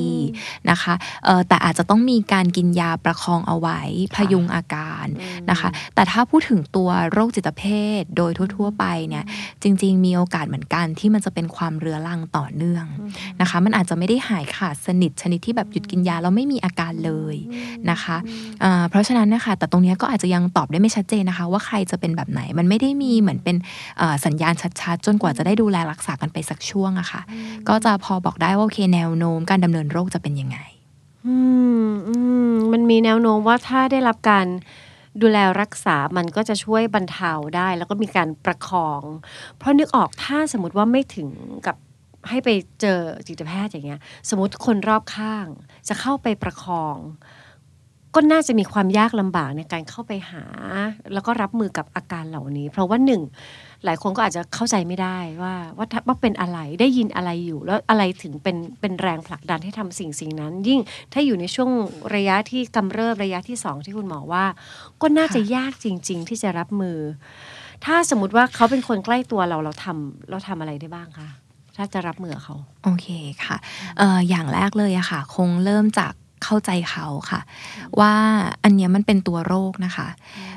มันเป็นตัวโรคหนึ่งที่เกิดในสมอง เขาไม่ได้อยากจะให้เป็นหรอกบางทีเจ้าตัวเขายังไม่รู้ด้วยซ้ำว่ามันเป็นปัญหาค่ะ แต่ว่าโอเคมันเป็นส่วนหนึ่งที่มันเป็นความผิดปกติ ค่ะ เข้าใจก่อนว่าโอเคมันเป็นส่วนหนึ่งที่มันมาอยู่ในตัวเขา มันไม่ใช่นิสัยเขา มันไม่ใช่ตัวตนของเขาค่ะ การที่เราเข้าใจเขาในประเด็นเนี้ยมากขึ้นน่ะมันคงจะทำให้เราเกิดความเมตตากับเขาอะค่ะ แล้วก็ช่วยเหลือเขาด้วยด้วยความรู้สึกที่ดีกับเขาได้มากขึ้นค่ะเอ่ออันนี้เป็นอันแรกค่ะนะคะ ส่วนที่สองเลยคือเออการดูแลถามว่าโอเคบางทีเนี่ยวิธีคิดชุดความคิดเนี่ยมันออกมาเป็นลักษณะของการฟิกความคิดนั้นไปร้อยเปอร์เซ็นต์ซึ่งมันเป็นธรรมดาเลยที่จะทำให้คนที่คุยด้วยเนี่ยบางทีอาจจะรู้สึกว่าไม่เข้าใจจริง ๆ ว่าทำไมถึงคิดแบบนี้เอ่อพยายามบางคนพยายามที่จะอธิบายความจริง ให้เขาฟังว่าเออมันต้องเป็นแบบนี้สิแต่บางทีเหมือนยิ่งคุยกันยิ่งทะเลาะกัน ยิ่งกลายเป็นว่าคนที่เขามีโรคจิตเภทอยู่อะเขาก็ยิ่งหงุดหงิดเขาก็ยิ่งเครียดเอ่อคนคนที่อธิบายด้วยความเป็นห่วงก็ยิ่งเครียดใช่ใช่ค่ะ ทีเนี้ยพอเป็นแบบเนี้ยค่ะเอ่อการดูแลในเบื้องต้นเนี่ยก็คงหมายถึงว่าเราอาจจะเน้นในการสร้างความสัมพันธ์ที่ดีมากกว่าที่จะเป็นการที่จะไปแบบเหมือนพยายามที่จะอธิบายความจริงอะค่ะอืมชอบสองการรับมือมากเลยค่ะหนึ่งเข้าใจสองคือสร้างความสัมพันธ์ที่ดีกับเขานั่นคือสิ่งที่คนรอบข้าง สามารถช่วยประคองเขา ระหว่างที่เขาก็ต้องดีลกับโรคที่จริงๆเขาก็ไม่ได้ตั้งใจให้มันเกิดขึ้น แล้วมันก็น่าจะแบบว่ามีงานล้นมือสำหรับเขาแล้วเหมือนกัน ที่เขาต้องดีลกับสิ่งนี้ ก่อนที่จะไปตัดสินเขา เพราะเราคิดว่าหลายคนพอเลิกเขาไม่เข้าใจ จะมีสองอย่างคือตัดสินแล้วก็หนีห่างกับพอไม่เข้าใจพยายามจะแก้แก้แก้แก้ความเข้าใจของเขา ให้ตรงกับของเรา ซึ่งสิ่งนั้นก็ไม่ได้ช่วยให้ทั้งสองฝ่าย ดีขึ้นแฮปปี้หรือว่าเจอกัน ใช่ค่ะ แต่ก็ไม่ได้หมายความว่าต้องไปเสริมในสิ่งที่เขาหลงผิดให้เยอะขึ้นนะคะ คือหมายถึงว่าแค่เราไม่ได้ไปพยายามที่จะไปงัดกับเขาว่ามันไม่ใช่ เธอพูดผิดสิ่งนี้มันแย่นะคะ แต่เราอาจจะไม่ได้ต้องไปเสริมว่าสิ่งนั้นนะเออมันมันมันถูกแล้วนะ มันเป็นอย่างนั้นแหละนะคะ แต่หลักๆเนี่ยการสร้างความสัมพันธ์ที่ว่าคงหมายถึงการแบบโอเคชวนเปลี่ยนเรื่อง แสดงให้เขาเห็นว่าโอเคเราเรารักเขาเราเป็นห่วงเขานะ ค่ะ อย่างน้อยในยความสัมพันธ์ที่ดีขึ้นเนี่ยมันจะดึงให้เขามาสู่กระบวนการรักษาได้ดีขึ้นนะคะ จิตเภทเป็นโรคหนึ่งอย่างที่ย้ำหลายรอบเลยว่าเป็นโรคทางสมองนะคะ เพราะฉะนั้นเนี่ยมันเป็นส่วนที่ต้องได้รับการรักษา เสมือนกับสมมติเราเห็นคนคนหนึ่งมีโรคหลอดเลือดสมอง คนที่มีเลือดเลือดเอ่อโรคสมองอื่นๆเนี่ยค่ะเอ่อเราก็ต้องบอกว่าเขาต้องไปรักษานะ ต้องไปเจอหมอสมองนะ เพื่อแก้ตรงเนี้ยให้มันดีขึ้น จิตเภทก็เหมือนกัน มันอาจจะสัมพันธ์กับเรื่องของอารมณ์พฤติกรรม แต่มันเป็นเรื่องโดยรากของมันคือเรื่องของสมอง เพราะฉะนั้นถ้าไม่ได้รับการรักษาค่ะ ถึงจะพูดถึงจะแนะนำถึงจะแบบพยายามเข้าใจยังไงก็ตามอะค่ะ สุดท้ายตัวโรคไม่ดีขึ้นค่ะ ก็เลยอันเนี้ยคือเลยเป็นสิ่งสำคัญว่าถ้าเกิดว่าเห็นว่าญาติญาติๆหรือว่าคนใกล้ชิดเนี่ยเป็นโรคจิตเภทยังไงต้องขอร้องว่าถ้าจะให้ดีขึ้นคงพามารักษาค่ะชัดเจนค่ะ แล้วสิ่งเดียวที่จะทำให้เราพาเขามารักษาได้คือความสัมพันธ์ที่ดีค่ะหลายครั้งเรามีแต่เจตนาที่ดี แต่เรานี่ไม่ได้แคร์เรื่องความสัมพันธ์ระหว่างเรากับเขาเลย การพาคนใกล้ตัวมารับสปอร์ตจากจิตแพทย์เนี่ย จริง ๆ หลายคนคงเคยมีประสบการณ์บ้างอยู่แล้วว่ายากมากค่ะไม่ว่าไม่ไม่ใช่แค่คนที่มีโรคจิตเภทฮะโรคอื่น ๆ ก็ตามที่จริง ๆ เขาสามารถได้รับการ support จากจิตแพทย์หรือว่าผู้เชี่ยวชาญได้แต่ว่า ไม่มีใครสามารถพาคนเหล่านั้นไปได้ เพราะว่าความสัมพันธ์ระหว่างกันมันไม่ได้เหนียวแน่นตั้งแต่แรก จริง ๆ หลักการการรับมือกับผู้ป่วยที่มีโรคจิตเภทจริงๆ apply ใช้ได้กับทุกสถานการณ์นะคะ เข้าใจคนอื่นเขาจะคิดเขาจะเชื่ออย่างไรก็ปล่อยไปแบบนั้นสองก็คือ ไม่ต้องไปพยายามงัดเขาแล้วบอกไม่ใช่ไม่ใช่ไม่ใช่ เพราะว่าเราก็เชื่อกันแตกต่างกัน สุดท้ายแล้วค่ะ โรคจิตเภทเนี่ยเคยได้ยินว่าอาจจะผิดก็ได้นะคะ หลายคนเข้าใจว่ามันจะเริ่มต้นจากเริ่มมีพฤติกรรมแปลกๆ อย่างคล้ายๆที่คุณหมอว่า มันต้องแปลกแค่ไหนคะ ถึงจะเรียกได้ว่าเนี่ยเสี่ยงที่แบบว่ามันจะนำพา นี่คือเป็นระยะที่หนึ่งใช่ไหมคะ บางทีบางทีเราก็มีพฤติกรรมแปลกได้บ้าง แต่เราอยากรู้ว่าแปลกไหนคือ เสี่ยงแล้วเส้นมันอยู่ตรงไหน ค่ะ คือแปลกที่ว่าเนี่ยค่ะ คือแปลกไปจากธรรมชาติของคนคนนั้น แปลกไปจากเหตุผลที่คนทั่วไปเข้าใจได้ และกระทบกับความสามารถในการใช้ชีวิต ค่ะเป็นสามอย่างร่วมกันสามอย่างร่วมไม่ใช่อันใดอันหนึ่งใช่เช่นสมมติว่าคนอื่นเข้าใจไม่ได้แล้วอันนั้นคือ อย่างเดียวไม่ได้ใช่ค่ะ ต้องรวมกัน 3 อย่างนะคะเอ่อยกเป็นตัวอย่างสักนิดหนึ่งนะคะเอ่ออย่างเช่นว่าอืมในสังคมไทยเนี่ยเราจะมีเรื่องของเอ่อไสยศาสตร์นะคะ ความเชื่อเรื่องของการทรงเจ้าเข้าทรง เราจะเห็นได้ว่าคนที่เอ่อเขาทรงเจ้าเข้าทรงเนี่ยเราก็ไม่ได้บอกว่าเขาต้องเป็นจิตเภทอือฮึใช่นะคะ เพราะว่าจริงๆเนี่ยค่ะคือโอเคมันอาจจะเป็นลักษณะของความเชื่อบางอย่างนะคะ ที่เอ่อคนบางคนอาจจะมองว่าแปลก แต่ว่าในในการหล่อหลอมในครอบครัวของเขาหรือการใช้ชีวิตของเขาเนี่ยเขาเชื่อถือแบบนั้นนะคะ แต่คนแบบเนี้ยคือเขาก็ยังดำเนินชีวิตได้เป็นปกติ รับรู้สิ่งต่างๆ อยู่บนพื้นฐานของความจริงนะคะเอ่อแล้วเขาก็ยังทำงานใช้ชีวิตได้นะคะ เพราะฉะนั้นแบบเนี้ยเราก็ไม่ได้มองว่าเป็นความแปลกที่เป็นตัวโลกอืมอืมค่ะค่ะ แต่ในทางกลับกันคือเอ๊ะแล้วแปลกแบบไหนก็มีนี่คนที่เชื่อไสยศาสตร์แล้วอยู่ๆแบบกลายเป็นแบบหลุดเป็นค่ะเรื่องของจิตเภทไปนะคะ ก็อาจจะเป็นลักษณะคือเดิมเนี่ยเขาอาจจะไม่ได้เชื่อเรื่องเนี้ยแบบเหนียวแน่นนัก แต่ช่วงหนึ่งคือเชื่อมากๆ เชื่อจนกลายเป็นแบบอ่าหมกมุ่น รู้สึกคล้ายๆ กับสามารถที่จะติดต่อกับสิ่งศักดิ์สิทธิ์ได้ค่ะเอ่อสิ่งศักดิ์สิทธิ์เนี่ยมาบอกว่าเออเขาแบบสามารถที่จะโดนบันดาลสร้างอภินิหารบางอย่างได้อะไรอย่างเงี้ยค่ะเอ่อแล้วความรู้สึกเหล่าเนี้ยมันแปลกไปจากธรรมชาติของตัวเขานะคะ ซึ่งเอ่อตรงเนี้ยมันก็อาจจะนำมาสู่ลักษณะความแปลกที่เป็นจิตเภทอืม มันก็มีจุดให้ให้ให้แยกแยะ แล้วก็คอย observe แล้วต้องเป็นจุดที่มีทั้งหมด ไม่ใช่แค่อย่างใดอย่างหนึ่งค่ะก็คือยังใช้ชีวิตประจำวันได้ ถ้ามันกระทบจนใช้ชีวิตประจำวันไม่ได้ ถ้าคนอื่นไม่สามารถเข้าใจสิ่งสิ่งนั้นได้ แล้วก็มันแปลกไปจากวิถีปกติของคนคนนั้นค่ะสามอันนี้ร่วมกันค่ะเมื่อนั้นความแปลกอันนั้นอาจจะเป็นโรคเป็นโรค ใช่ค่ะค่ะ ทีนี้ฝากไว้นิดนึงค่ะค่ะ คือหลาย ๆ ครั้งเนี่ยเนื่องจากเอ่อในสังคมเนี่ยคือคนที่เป็นจิตเภทเนี่ยบางทีก็ถูก แปะป้ายใช่แบบหลาย ๆ อย่างให้จริงเหมือนทำให้เหมือนเป็นเหมือนเป็นคนที่ไม่ได้รับการดูแลหรือการเข้าใจให้คุณค่าใช่เท่ากันไม่ให้เกียรติด้วยบางทีใช่ใช่ค่ะเอ่อแต่ว่าอยากให้มองคนที่เขาเป็นจิตเภทในอีกด้านหนึ่งอะค่ะค่ะ ว่าจริง ๆ ตัวโรคจิตเภทเนี่ยมันลดทอนคุณภาพชีวิตของคนคนหนึ่งไปเยอะนะคะอ่าอาการเนี่ยมันอาจจะทำให้อาการด้วยตัวโรคเนี่ยมันเลื้อรังนะคะ จนบางทีมันทำให้เขาไม่สามารถที่จะทำงานได้ทั้งที่เดิมอะเขาอาจจะเป็นคนที่เคยมีความสามารถนะคะ แต่ความสามารถเหล่านี้มันหายไปจากตัวโรคที่เป็นได้เลยทำให้เขาเสียโอกาสในชีวิตไปอีกมากมาย ตัวโรคจิตเภทเนี่ยมันลดทอนคุณภาพชีวิตของคนที่เป็นเนี่ยมากพอแล้ว สำรวจตัวเราเองนะคะ อย่าให้ทัศนคติของเราต่อตัวโรคเนี้ยลดทอนคุณค่าความเป็นมนุษย์ของคนไข้จิตเภทอีกเลย ขอบคุณค่ะ มันลดทอน skill หรือว่าคุณภาพชีวิตของเขาบางอย่าง แต่มันไม่ได้ลดทอนคุณค่าความเป็นมนุษย์ของเขาไปเลยสักนิดเดียว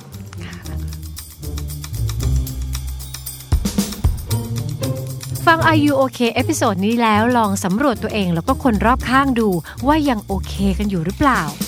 ถ้าไม่แน่ใจว่าโอ หรือไม่โอ ลองปรึกษานักจิตบำบัดหรือว่าคุณหมอก็ได้ จะได้มีสุขภาพจิตที่แข็งแรงแล้วก็โอเคกันทุกคนนะคะ The Standard Podcast. Eye opening for your ears. This is the Standard Podcast.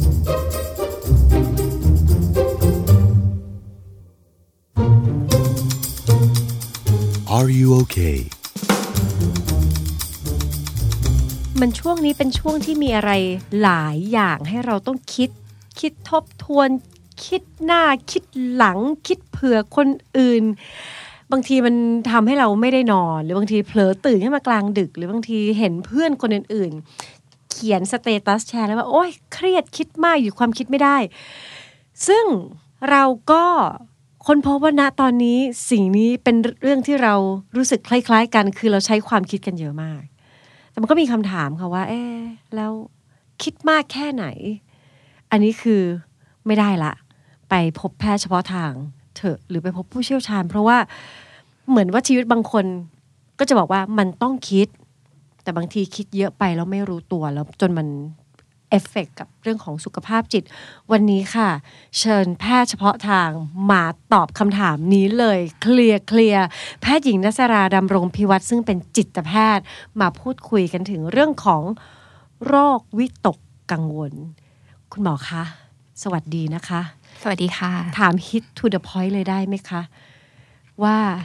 ไอ้คิดมากเนี่ยค่ะ มากแค่ไหนคะ ถึงจะเข้าข่ายว่า เฮ้ย อันเนี้ย โรค หาพร้อมหาหมอเถอะ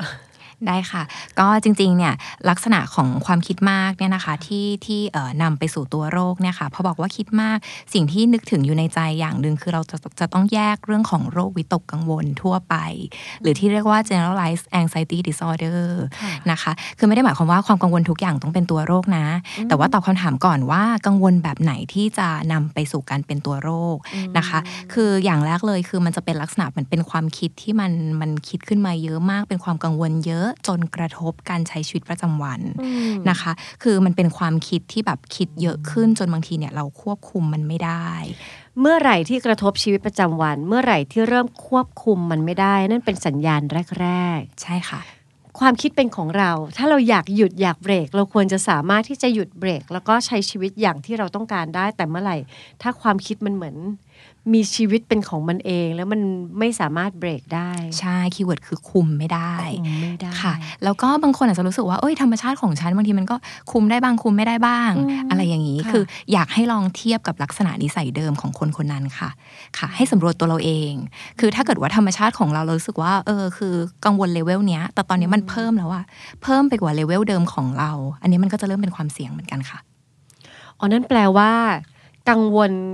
เท่า ๆกันนี่ก็ไม่สามารถบอกได้ว่าว่าว่าผิดปกติหรือยังเพราะต้องเทียบจากปกติของคนคนนั้น ใช่ค่ะ คือเราจะไม่เทียบความกังวลของเรากับความกังวลของคนอื่น แต่เราจะเทียบกับ baseline เดิมของเรา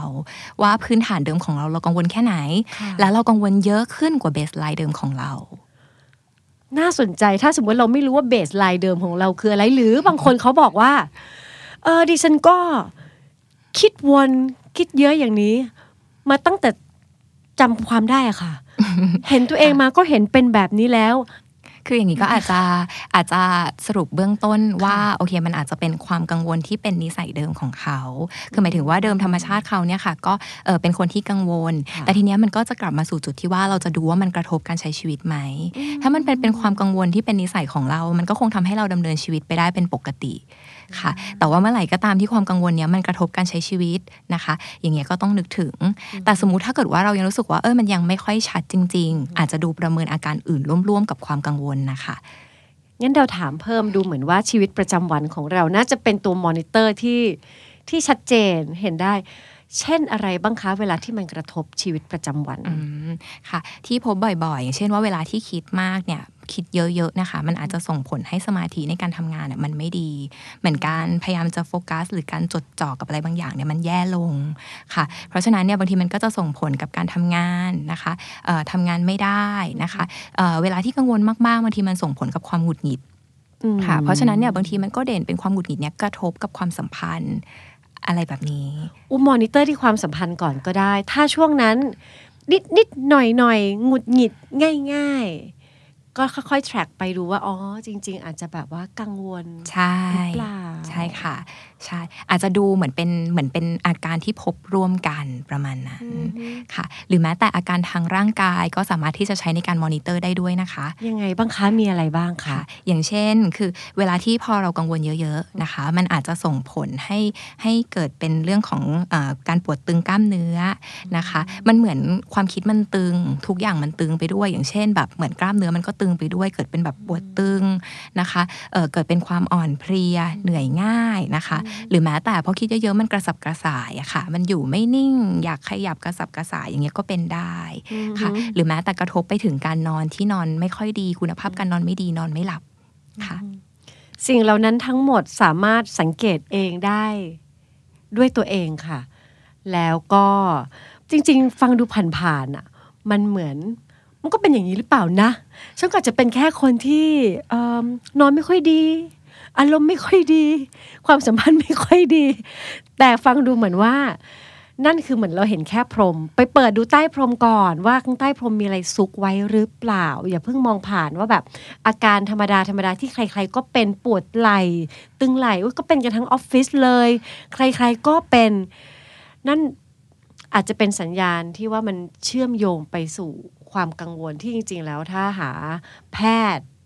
ก็อาจจะจัดการได้ หรืออาจจะจัดการได้ด้วยตัวเองถ้ามองเห็นมัน ใช่ค่ะ แต่คราวนี้มันจะเป็นโรคได้ตรงไหนคะคือเราเริ่มเริ่มเริ่มพยายามจะจินตนาการว่า ไหลเราก็ตึง นอนก็ไม่ค่อยดี ความสัมพันธ์ไม่โอเค อย่างนี้คือมีเหตุผลมากเพียงพอที่เราสามารถเดินไปพบจิตแพทย์ได้ ใช่ค่ะ คือเออมันอาจจะไม่ได้ดูแค่อาการทางร่างกายอะนะคะ คือโดยทั่วไปพอเวลาที่เราจะวิวินิจฉัยเรื่องของอ่าอาการ กลุ่มโรควิตกกังวลเนี่ยค่ะอย่างแรกเลยคือ มันต้องดูตัวอาการหลักคือตัวความกังวล ที่มันเป็นความกังวลที่มันมากขึ้นตรงเนี้ยค่ะ มากขึ้นกระทบการใช้ชีวิตและต่อเนื่องเกิน 6 เดือน รวมกับอาการทางร่างกายอื่น ๆ ที่พบร่วม เพราะฉะนั้นสมมุติบางคนอาจจะแค่แบบปวดตึงกล้ามเนื้อค่ะนะคะเออวันนี้แบบนอนไม่หลับเป็นบางวัน อย่างเงี้ยก็อาจจะไม่ได้จำเป็นเสมอไปว่าต้องมาพบจิตแพทย์เสมอไปนะคะ เพราะมันก็อาจจะเป็นอีกเรื่องหนึ่งก็ได้ค่ะ แต่ถ้าเมื่อไหร่ก็ตามที่อาการเนี่ยมันมาเป็นซีรีส์นะคะ คือมันมาทั้งการที่แบบโอเค อารมณ์ก็มาอาการทางร่างกายก็มากระทบการใช้ชีวิตแบบนี้ค่ะ อย่างเงี้ยเข้าข่ายหมอคิดว่าถ้ายังสงสัยอยู่เนี่ยก็อาจจะลองมาปรึกษาจิตแพทย์นะคะ เพื่อที่จะเหมือนกับจะได้ช่วยในการวินิจฉัยหรือการรักษาต่อเนื่อง ชอบตรงนี้ค่ะ เอาแค่สงสัยก็พอ ยังไม่ต้องฟันธงกับตัวเองก็ได้ค่ะ สงสัยเช่น เราเชื่อว่าหลายคนอาจจะเคยมีโมเมนต์คล้ายๆแบบนี้ ไม่รู้เป็นไรหงุนงิดชิบเปงเลย แบบเหมือนบ่นพร่ำเพ้อกับตัวเอง โอ๊ยไม่รู้เป็นไร อารมณ์ไม่ดี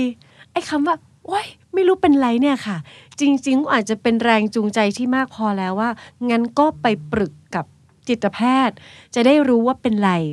ค่ะหรือไม่เป็นไร ก็ได้จบข่าวในคราวเดียว เพราะไม่งั้นวนอยู่กับไอ้ไม่รู้เป็นไร ไม่รู้เป็นไร ก็เดี๋ยวจะมีก้อนกังวลขึ้นมาใหม่อีกอันหนึ่งเราถามได้ไหมคะเราอยากเห็นเป็นรูปธรรมว่าหลายครั้งที่ พบคนที่มีโรควิตกกังวลเนี่ยค่ะ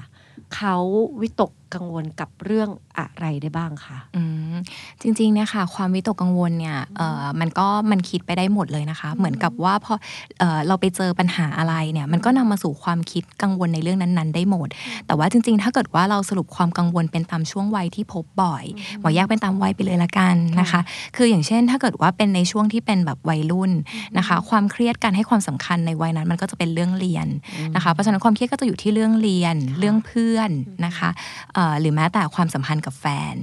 พอกระเถิบวัยมาอีกหน่อยนึงเข้าสู่วัยทำงาน ก็เป็นธรรมดาก็จะเครียดเรื่องงานเนี่ยจะเป็นเรื่องเด่นหลักนะคะ บางครั้งอาจจะมาเป็นเรื่องของคู่ชีวิต พอมีลูกก็เครียดเรื่องลูกนะคะ หรือแม้แต่โอเคเพื่อนร่วมงานหรือสิ่งแวดล้อมที่เราคอนแทคอยู่ในจังหวะนั้นนะคะ ส่วนถ้าเกิดว่าเข้าสู่วัยที่เป็นผู้สูงอายุอะค่ะโอเคก็อาจจะมีตั้งแต่เอ่อเรื่องของเอ่อความกังวลกับการใช้ชีวิตในในบ้านปลายชีวิตนะคะในยามที่เรามีอายุขึ้นนะคะ ความกังวลเรื่องลูกหลานหรือแม้แต่การใช้เงินอะไรอย่างเงี้ยค่ะ ก็กระทบได้หมดเลยอืมค่ะอืมบางคนแยกไม่ออกค่ะ บางทีเราก็ยังแยกยากเลยว่า นี่คือความกังวล หรือความคิดที่เราคิดหน้าคิดหลังคิดล้อมรั้ว มองไปไกลๆอย่างที่เขาสอนให้เราคิด เอ้า ไม่รู้ว่า อันไหนคือเรียกกังวล มันมันมันต่างกันยังไงคะ อ๋อโอเคค่ะ คือเอ่อถ้าพูดถึงเรื่องของความคิดไปข้างหน้า หรือค่ะเราเอ่อเหมือนกับคล้ายๆกับว่าวางแผนให้ชีวิตเนี่ยโอเค รูปแบบหนึ่งที่เราคิดเนี่ยมันอาจจะเป็นความกังวลได้ แต่ความกังวลที่พูดถึงเนี่ยอาจจะไม่ได้หมายความว่าต้องเป็นตัวโรค คือความกังวลตรงเนี้ยค่ะ มันก็อาจจะเป็นอารมณ์พื้นฐานที่เอ่อมนุษย์เนี่ยสามารถที่จะมีได้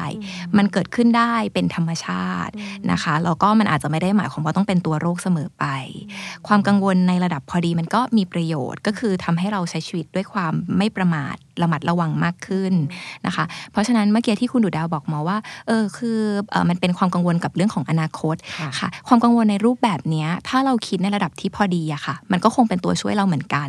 ให้ให้เหมือนเราวางแผนอนาคต หรืออาจจะทำให้ชีวิตเรามั่นคงมากขึ้นนะคะอ่าซึ่งตรงนี้เป็นสิ่งที่ดี แต่โอเค ถ้าย้อนกลับมาว่าเอ้าแล้วอย่างเงี้ยมันเป็นหมายถึงว่ามันเป็นตัวโรคไหม ถ้าแค่คิดแล้วเราเบรกได้ เราวางแผนชีวิตแล้วเราก็ไปต่อได้ มันไม่ได้กระทบชีวิต ก็จบเลยอย่างนี้ก็เป็นความกังวลที่เป็นธรรมดาของมนุษย์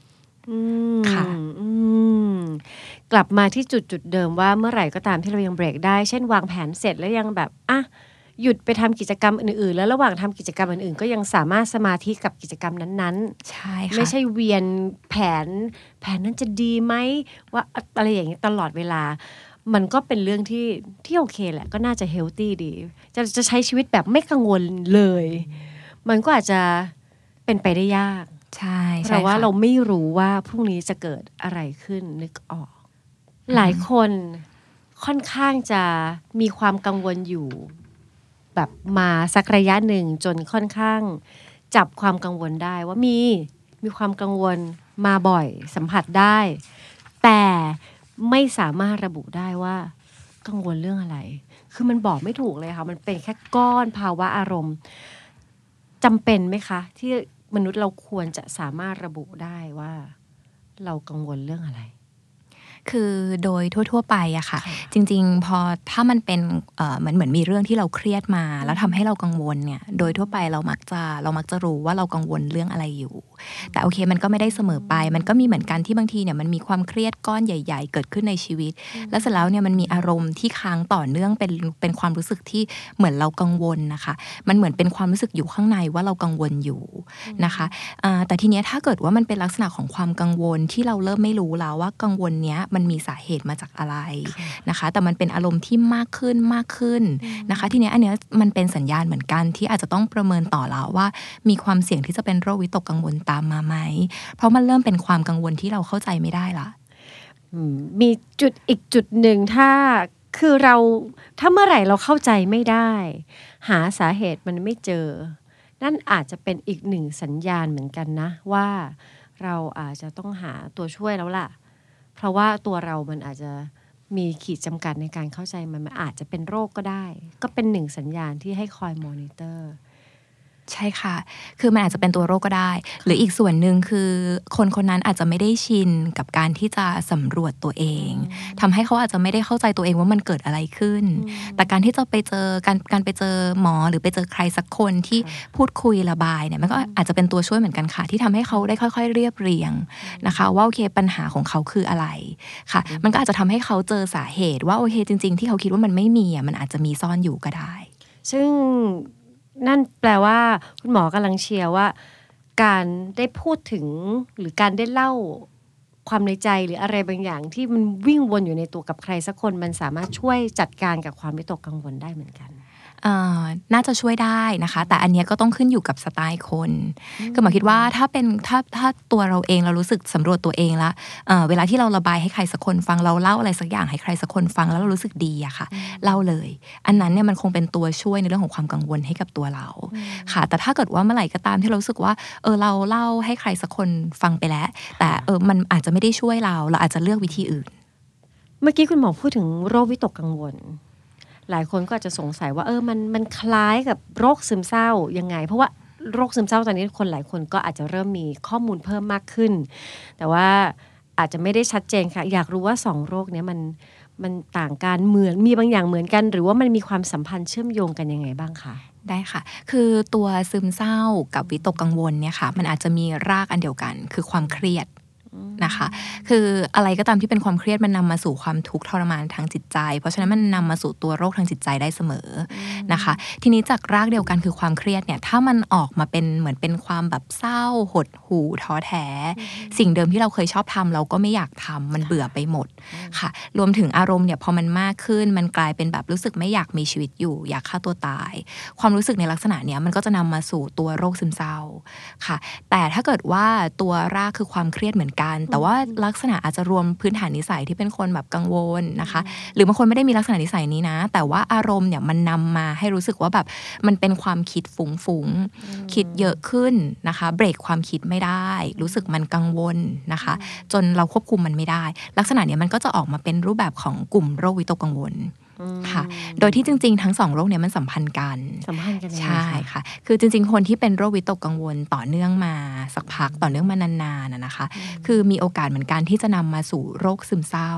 นะคะ เพราะว่าพอมีความกังวลต่อเนื่องเนี่ยมันเหมือนพอเราคิดต่อว่า โอ้ความคิดเนี้ยเราไม่ชอบมันเลยเราไม่อยากจะคิดอะแต่เราเบรกมันไม่ได้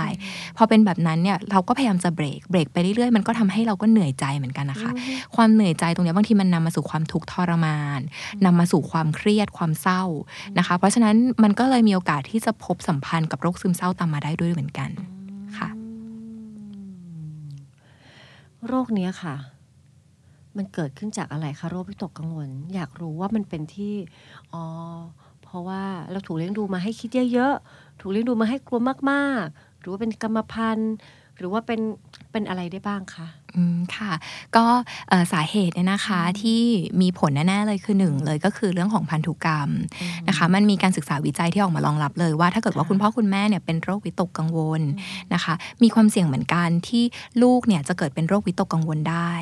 นะคะเอ่อพันธุกรรมที่ว่าเนี่ยมันก็รวมตั้งแต่ว่าบางทีเนี่ยคือในการศึกษาเนี่ยเขาอาจจะแยกว่า พ่อแม่มีโรควิตกกังวลนะ ไม่ได้เลี้ยงลูกวิตกกังวลเอง ไม่ได้เลี้ยงลูกเองนะคะเอ่อลูกเนี่ยไปอยู่กับคนอื่น แต่ทำไมลูกเนี่ยพอโตขึ้นมาก็ยังมีโรควิตกกังวลอ่าค่ะ มันก็เลยอาจจะโอเคเป็นส่วนหนึ่งที่เชื่อมโยงว่าเออพันธุกรรมน่าจะมีผลนะใช่ค่ะ แล้วในเอ่อคนไข้ที่หมอดูแลจริง ๆ คือบางทีพอถามประวัติกลับไปบางทีก็มีประวัติว่าพ่อแม่ก็มีโรควิตกกังวลด้วยค่ะ อันนี้หนึ่งอันเนาะพันธุกรรม ส่วนถัดมานะคะก็คือเรื่องของสารในสมองที่มันหลั่งเปลี่ยนไป หลั่งเปลี่ยนไปใช่ค่ะเอออย่างเช่นพวกแบบเอ่อสารในสมองบางตัวที่ชื่อว่า serotonin นะคะ norepinephrine หรือ GABA นะคะ มันมีการหลั่งผิดปกติไปนำมาสู่ความคิดที่เราควบคุมไม่ได้ทำไมมันถึงผิดปกติไปอะคะอืมจริง ๆ มันก็อยู่ในระหว่างการศึกษาเหมือนกันค่ะว่าเอ๊ะจริง ๆ มันอาจจะเริ่มมาจากความเครียดที่มากระทบไปเรื่อยๆ เป็นได้ไหมนะคะ หรือแม้แต่บางทีมันก็ไม่ได้มีสาเหตุ แต่มันหลั่งผิดผิดไปแล้วนะคะ มันก็นำมาสู่ตัวโรคได้เหมือนกันอืมบางทีมันก็สามารถเกิดขึ้น ใช่สามารถเกิดขึ้น โดยที่มันอาจจะไม่ได้มีสาเหตุจากอะไรก็เป็นได้ แต่รู้อีกทีคือสารในสมองมันหลั่งเปลี่ยนไปละนำมาสู่อาการโอ้น่าสนใจ ค่ะ แล้วก็ยังมีอย่างอื่นด้วยนะคะค่ะค่ะ ก็อาจจะเป็นคือโอเคลักษณะของการเลี้ยงดูก็อาจจะมีส่วนเหมือนกันค่ะ ที่ส่งเสริมทำให้เกิดเป็นโรควิตกกังวลเมื่อโตขึ้นเมื่อโตขึ้นใช่ค่ะเอ่อก็คือการเลี้ยงดูจากเอ่อคนเลี้ยงดูพ่อแม่นะคะ ที่อาจจะมีลักษณะนิสัยเป็นคนขี้กังวล พอเลี้ยงดูมาลูกก็อาจจะเหมือนติดภาพนั้น แล้วสุดท้ายเนี่ยความกังวลเนี้ยมันอาจจะมารวมเป็นเป็นตัวเขาเป็นตัวนิสัยของเขา ซึ่งลักษณะนิสัยที่อาจจะเอ่อมีความเอ่อไม่ค่อยยืดหยุ่นนะคะหรือว่าแบบเป็นคนที่จริงจังตึงเครียดเนี่ยนะคะ มันก็อาจจะเป็นตัวเสริมเหมือนกันให้นำมาสู่โรควิตกกังวลค่ะ เมื่อเติบโตขึ้นมาได้โอ้หลายสาเหตุค่ะ มันก็เกิดขึ้นได้เนาะถ้าสมมติว่าเราถูกถูกส่งเสริมมาแบบไหน หรือบางทีมันอาจจะอยู่ในในเนื้อในตัวเราตั้งนานแล้ว หรือมันอาจจะเกิดจากสิ่งที่เราไม่สามารถอธิบายได้ วันหนึ่งมันก็เกิด เข้าใจแล้วว่าการไปพบแพทย์ดีที่สุด เพราะว่า มันดูเหมือนถ้าเราเบรกมันไม่ได้อะค่ะ มันเกินอำนาจการควบคุมเรา เราไปหาคนที่เขาช่วยจัดการมันดีกว่า แล้วมันก็เลยพาให้คนหลายคนเข้าใจว่าหรือเขาหลายคนเคยได้ยินด้วยว่าโรควิตกกังวลเนี่ยค่ะ เป็นโรคที่ไม่สามารถป้องกันได้ อันนี้จริงไหมคะไม่เสมอไป ไม่เสมอไป ใช่ค่ะ คือคงอยากให้ย้อนกลับไปมองที่สาเหตุก่อน นะคะ คือเมื่อกี้เราคุยกันถึงสาเหตุหลายอย่างค่ะซึ่งมันมีทั้งแบบที่ป้องกันได้และป้องกันไม่ได้ค่ะ สาเหตุที่ป้องกันไม่ได้สาเหตุที่ควบคุมไม่ได้ก็อย่างเช่นเรื่องของพันธุกรรม หรือการเปลี่ยนแปลงของสารในสมอง อันนี้เราไปควบคุมมันไม่ได้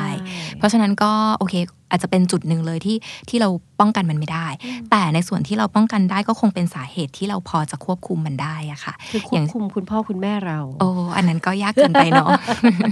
ค่ะหลายเรียนเชิญต่อค่ะได้ค่ะ ก็อาจจะเป็นในเรื่องของลักษณะนิสัยเนี่ยแหละค่ะค่ะ คือลักลักษณะนิสัยบางอย่างที่ถ้าเกิดว่าเรารู้จักมันแล้วก็รู้เท่าทันนะคะ มันก็คงทำให้เราเนี่ยป้องกันโอกาสที่จะมีการเกิดเป็นโรควิตกกังวลในอนาคตได้เหมือนกันอืมค่ะยังไงบ้างคะค่ะเราทำอะไรได้บ้าง โอเค ค่ะ ก็หมอเลยสรุปเป็นคล้ายๆ เป็นเอ่อลักษณะนิสัยที่ที่ที่พบได้เนาะที่มีมีความเสี่ยงที่จะนำไปสู่โรควิตกกังวลอย่างเช่นนะคะ ก็คือเป็นเอ่อลักษณะของคนที่อาจจะแบบดีเทลเยอะนะคะ ทุกอย่างสำคัญหมดเลยอะ นะทุกอย่าคะงสำคัญไปหมดเลย ใช่อ่าเป็นคนที่อาจจะแบบไม่ค่อยชินกับการจัดลำดับความสำคัญ ไม่ค่อยได้จัดลำดับความสำคัญนะคะ ลักษณะแบบเนี้ยนะคะมันก็มีความเสี่ยงเนาะเพราะว่าพอเอ่อถ้าเกิดในการใช้ชีวิตปกติอะค่ะเอ่อเขาโอเคมีรายละเอียดเขาทำอะไรต่างๆ เขาทำได้มันก็คงจบไป แต่เมื่อไหร่ก็ตามที่มันมีปัญหาที่เข้ามาสะสมในชีวิตของเขาเยอะ มันมีหลาย ๆ อย่างเกิดขึ้นพร้อม ๆ กัน ปัญหาหลาย ๆ อย่างตรงเนี้ยมันก็อาจจะทำให้เอ่อทุก ๆ อย่างมันสำคัญหมด กลายเป็นว่ามันทำให้เกิดเป็นความกังวลแรงๆขึ้นมานะคะ แล้วสุดท้ายไม่รู้จะเริ่มตรงไหนก่อนอืมค่ะ แต่ในขณะเดียวกันการที่เราฝึกที่จะจัดลำดับความสำคัญนะคะ มันก็คงจะเป็นสิ่งที่ช่วยให้เรารู้ว่าโอเคอะไรเราต้องทำก่อนจัดการก่อนบางบางจุดอาจจะต้องปล่อยมันก่อน ยังไม่ต้องทำมันบ้างก็ได้ เพราะเราคงไม่มีทางที่จะให้ความสำคัญกับทุกๆ เรื่องในชีวิตได้โอ้จริงน่าจะเป็นไปไม่ได้ค่ะ ยิ่งเราอายุมากขึ้นหรือใช้ชีวิตต่อไปมันแบบทุกอย่างมันมันอยู่รอบตัวเรา ถ้าเราเห็นทุกอย่างสำคัญเท่ากันหมด จริง ๆ มันอาจจะเป็น choice ก็ถ้าอยากเลือกแบบนั้นก็ได้แต่ตอนคุณจะจัดการมัน คุณจะเลือกไม่คงจะเหนื่อยถูกมากเออคงจะเหนื่อยมาก แล้วมันก็อาจจะเอฟเฟกต์ใช่ค่ะค่ะ แล้วก็ลักษณะนิสัยบางอย่างอย่างเช่นว่า เป็นคนที่แบบเคร่งเครียด ตึงเครียดไม่ค่อยยืดหยุ่นนะคะ ลักษณะแบบนี้ก็เอ่ออยากจะเชียร์ให้ลองฝึกที่จะช่างมันบ้างนะคะเอ่อบางเรื่องก็ไม่ต้องเป๊ะมากก็ได้นะคะเอ่อการยอมรับ ปล่อยวางช่างมันเนี่ยมันอาจจะทำให้ชีวิตเราง่ายขึ้นนะคะ คนบางคนทุกอย่างต้องเพอร์เฟกทุกอย่างต้องดีทุกอย่างต้องเป๊ะอ่าเวลาดีก็แค่เสมอตัว แต่เวลาที่มันไม่ดีมันแย่ขึ้นมาเนี่ยโทษตัวเองหนักมากเอ่อรู้สึกแบบไม่โอเคเลยนำมาสู่แบบมันก็อาจจะกลายเป็นความกังวลว่าทุกอย่างต้องดีไปหมดนะคะ บางทีอาจจะฝึกที่จะยอมรับความผิดพลาดบางอย่างในชีวิต เหมือนที่บางทีเราเห็นการใช้ชีวิตของคนทั่วไปแล้วก็โอเคเขาก็ผิดได้ แต่เวลาพอเป็นกับตัวเองอะค่ะ บางทีเรายอมรับมันไม่ได้ ฝึกที่จะยอมรับให้ตัวเราเองเนี่ยผิดพลาดกับบางเรื่องได้บ้าง ให้อภัยตัวเองให้เป็นกับสถานการณ์ที่เราผิดพลาดไปแล้วอืมว่าน่าสนใจค่ะ เราเราพลาดกันอยู่แล้วแหละเดี๋ยวพรุ่งนี้เราก็พลาด เรามีโอกาสพลาดได้ตลอดเวลามันเป็นเรื่องธรรมชาติ เพราะฉะนั้นถ้าเราไปฝืนมันเรื่อยๆเรื่อยๆเรื่อยๆมันก็เสี่ยงแหละเพราะเราจะกังวลว่ามันจะเกิดขึ้น ไม่ต้องกังวลหรอกค่ะ มันเกิดขึ้นใช่เดี๋ยวพลาดแน่ค่ะ แล้วสุดท้ายค่ะ การเล่าความกังวลให้ใครสักคนฟังหรือการระบายความเครียดออกไปเนี่ย มันช่วยไหมคะอืม ขึ้นอยู่กับสไตล์คนค่ะ สมมุติถ้าเอ่อเรารู้สึกว่าเราเล่าอะไรบางอย่างให้ใครสักคนฟังอะค่ะ แล้วเรารู้สึกว่ามันทำให้เราสบายใจขึ้นค่ะค่ะ เพราะฉะนั้นเนี่ยก็คือการเล่าให้ใครสักคนฟังคงเป็นตัวที่ช่วยป้องกันความกังวลให้เราได้เหมือนกันนะคะ แต่ถ้าเกิดว่าเราเล่าไปแล้วมันไม่ได้ทำให้เรารู้สึกดีขึ้นนะคะ อันนี้ก็คงเป็นเป็นส่วนหนึ่งที่เราอาจจะไปหาชอยอื่นในชีวิตในการป้องกันเรื่องของความกังวล อืม ไม่ใช่ทุกคนที่จะใช้วิธีการเดียวกันและได้ผลเหมือนกันนะคะ คือเอาที่เอาตัวเองเป็นตัววัดเลย ถ้าเราลองเล่าให้ใครสักคนฟังแล้ว พอเล่าจบกลับมาบ้านแล้วแบบใจหายวาบ รู้สึกเครียดจังเลยเล่าไปแล้ว อะไรแบบนั้นอาจจะทำให้เราเครียดมากขึ้นและกังวลมากกว่าเดิม วิธีนั้นก็อาจจะไม่ได้เอื้อต่อเรานะขณะนั้น ก็ค่อย ๆ หาวิธีอื่นๆใช่ก็ได้ค่ะอ่าโอเคเข้าใจแล้วค่ะ อันนี้ที่เหลือก็เป็นเรื่องของเราทุกคนแล้วล่ะค่ะว่าถ้าเราคอยสังเกตตัวเอง สังเกตความรู้สึกก้อนกังวลที่ทุกคนมี ซึ่งมันมีมาทุกวันอยู่แล้วล่ะในในชีวิตประจำวัน แต่ลองเช็คว่าหนึ่งคือ เราควบคุมมันได้ไหม เมื่อเราอยากจะหยุดความคิดนั้นสองคือ มันเริ่มมากระทบเรื่องชีวิตเรื่องงาน ความสัมพันธ์ อะไรอย่างนี้แล้วหรือยัง แล้วสามก็คือ ถ้าเราเข้าใจมันไม่ได้ ไม่สามารถที่จะระบุสาเหตุที่มาของมันได้เนี่ยอาจจะเป็นสัญญาณว่าหาสปอร์ตเถอะไม่จำเป็นจะต้องพยายามตะบี้ตะบันจัดการมันลำพังก็ได้ค่ะ แล้วถ้าเราจะป้องกันไม่ให้เราเข้าใกล้กับโรควิตกกังวล เราทำอะไรเพิ่มเติมได้อีกบ้างคะค่ะเอิ่มตรงเนี้ยนะคะ อยากจะขอถามกลับก่อน ว่าเคยเป็นไหมคะ ที่บางทีพอผ่านเหตุการณ์ที่เรากังวล แล้วเอ่อเราได้ข้อสรุปกับตัวเอง ว่าเออบางทีมันก็ไม่ได้แย่อย่างที่เราคิดไว้ตอนแรกนะค่ะเอ่อทีเนี้ยถ้าเกิดมันเคยมีเหตุการณ์ที่เราเคยรู้สึกอย่างนั้นนะคะ คือบางครั้งอะมันอาจจะเป็นส่วนหนึ่งของของวิธีคิดที่นำมาสู่โรควิตกกังวลค่ะ คือบางทีเหมือนสมองเราอะค่ะ มันชินกับความคิดอัตโนมัติ นะคะ ที่มันผุดขึ้นมาในหัวเลยว่ามันต้องมีสิ่งไม่ดีเกิดขึ้นแน่ๆค่ะทำให้แบบพอความคิดพวกนี้เมื่อเวลามันเกิดมันไวมากอะค่ะ มันทำให้ใจเนี่ยมันเกิดเป็นความกลัว แล้วก็ยิ่งเสริมให้กลายเป็นความกังวล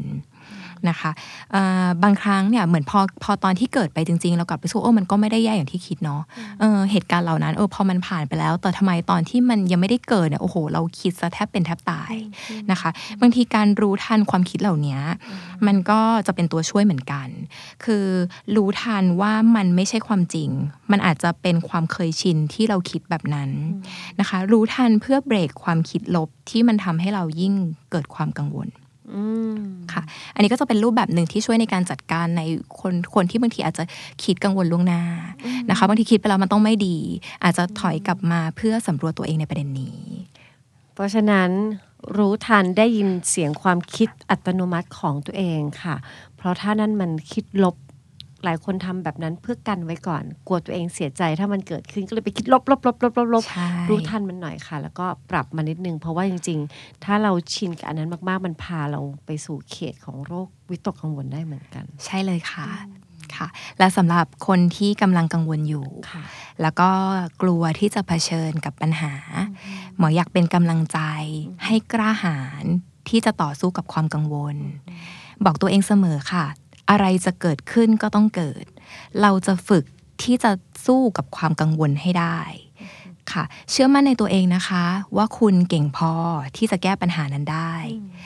บางปัญหาในเวลานั้นเราจัดการไม่ได้จริงๆอะค่ะ อดทนที่จะอยู่ตรงนั้นไปสักพัก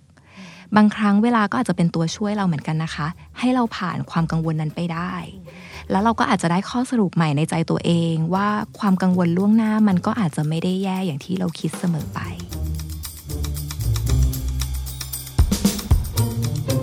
ฟัง Are You OK episode นี้แล้วลองสำรวจตัวเองแล้วก็คนรอบข้างดูว่ายังโอเคกันอยู่หรือเปล่า ถ้าไม่แน่ใจว่าโอ หรือไม่โอ ลองปรึกษานักจิตบำบัดหรือว่าคุณหมอก็ได้ จะได้มีสุขภาพจิตที่แข็งแรงแล้วก็โอเคกันทุกคนนะคะ The Standard Podcast. Eye opening for your ears.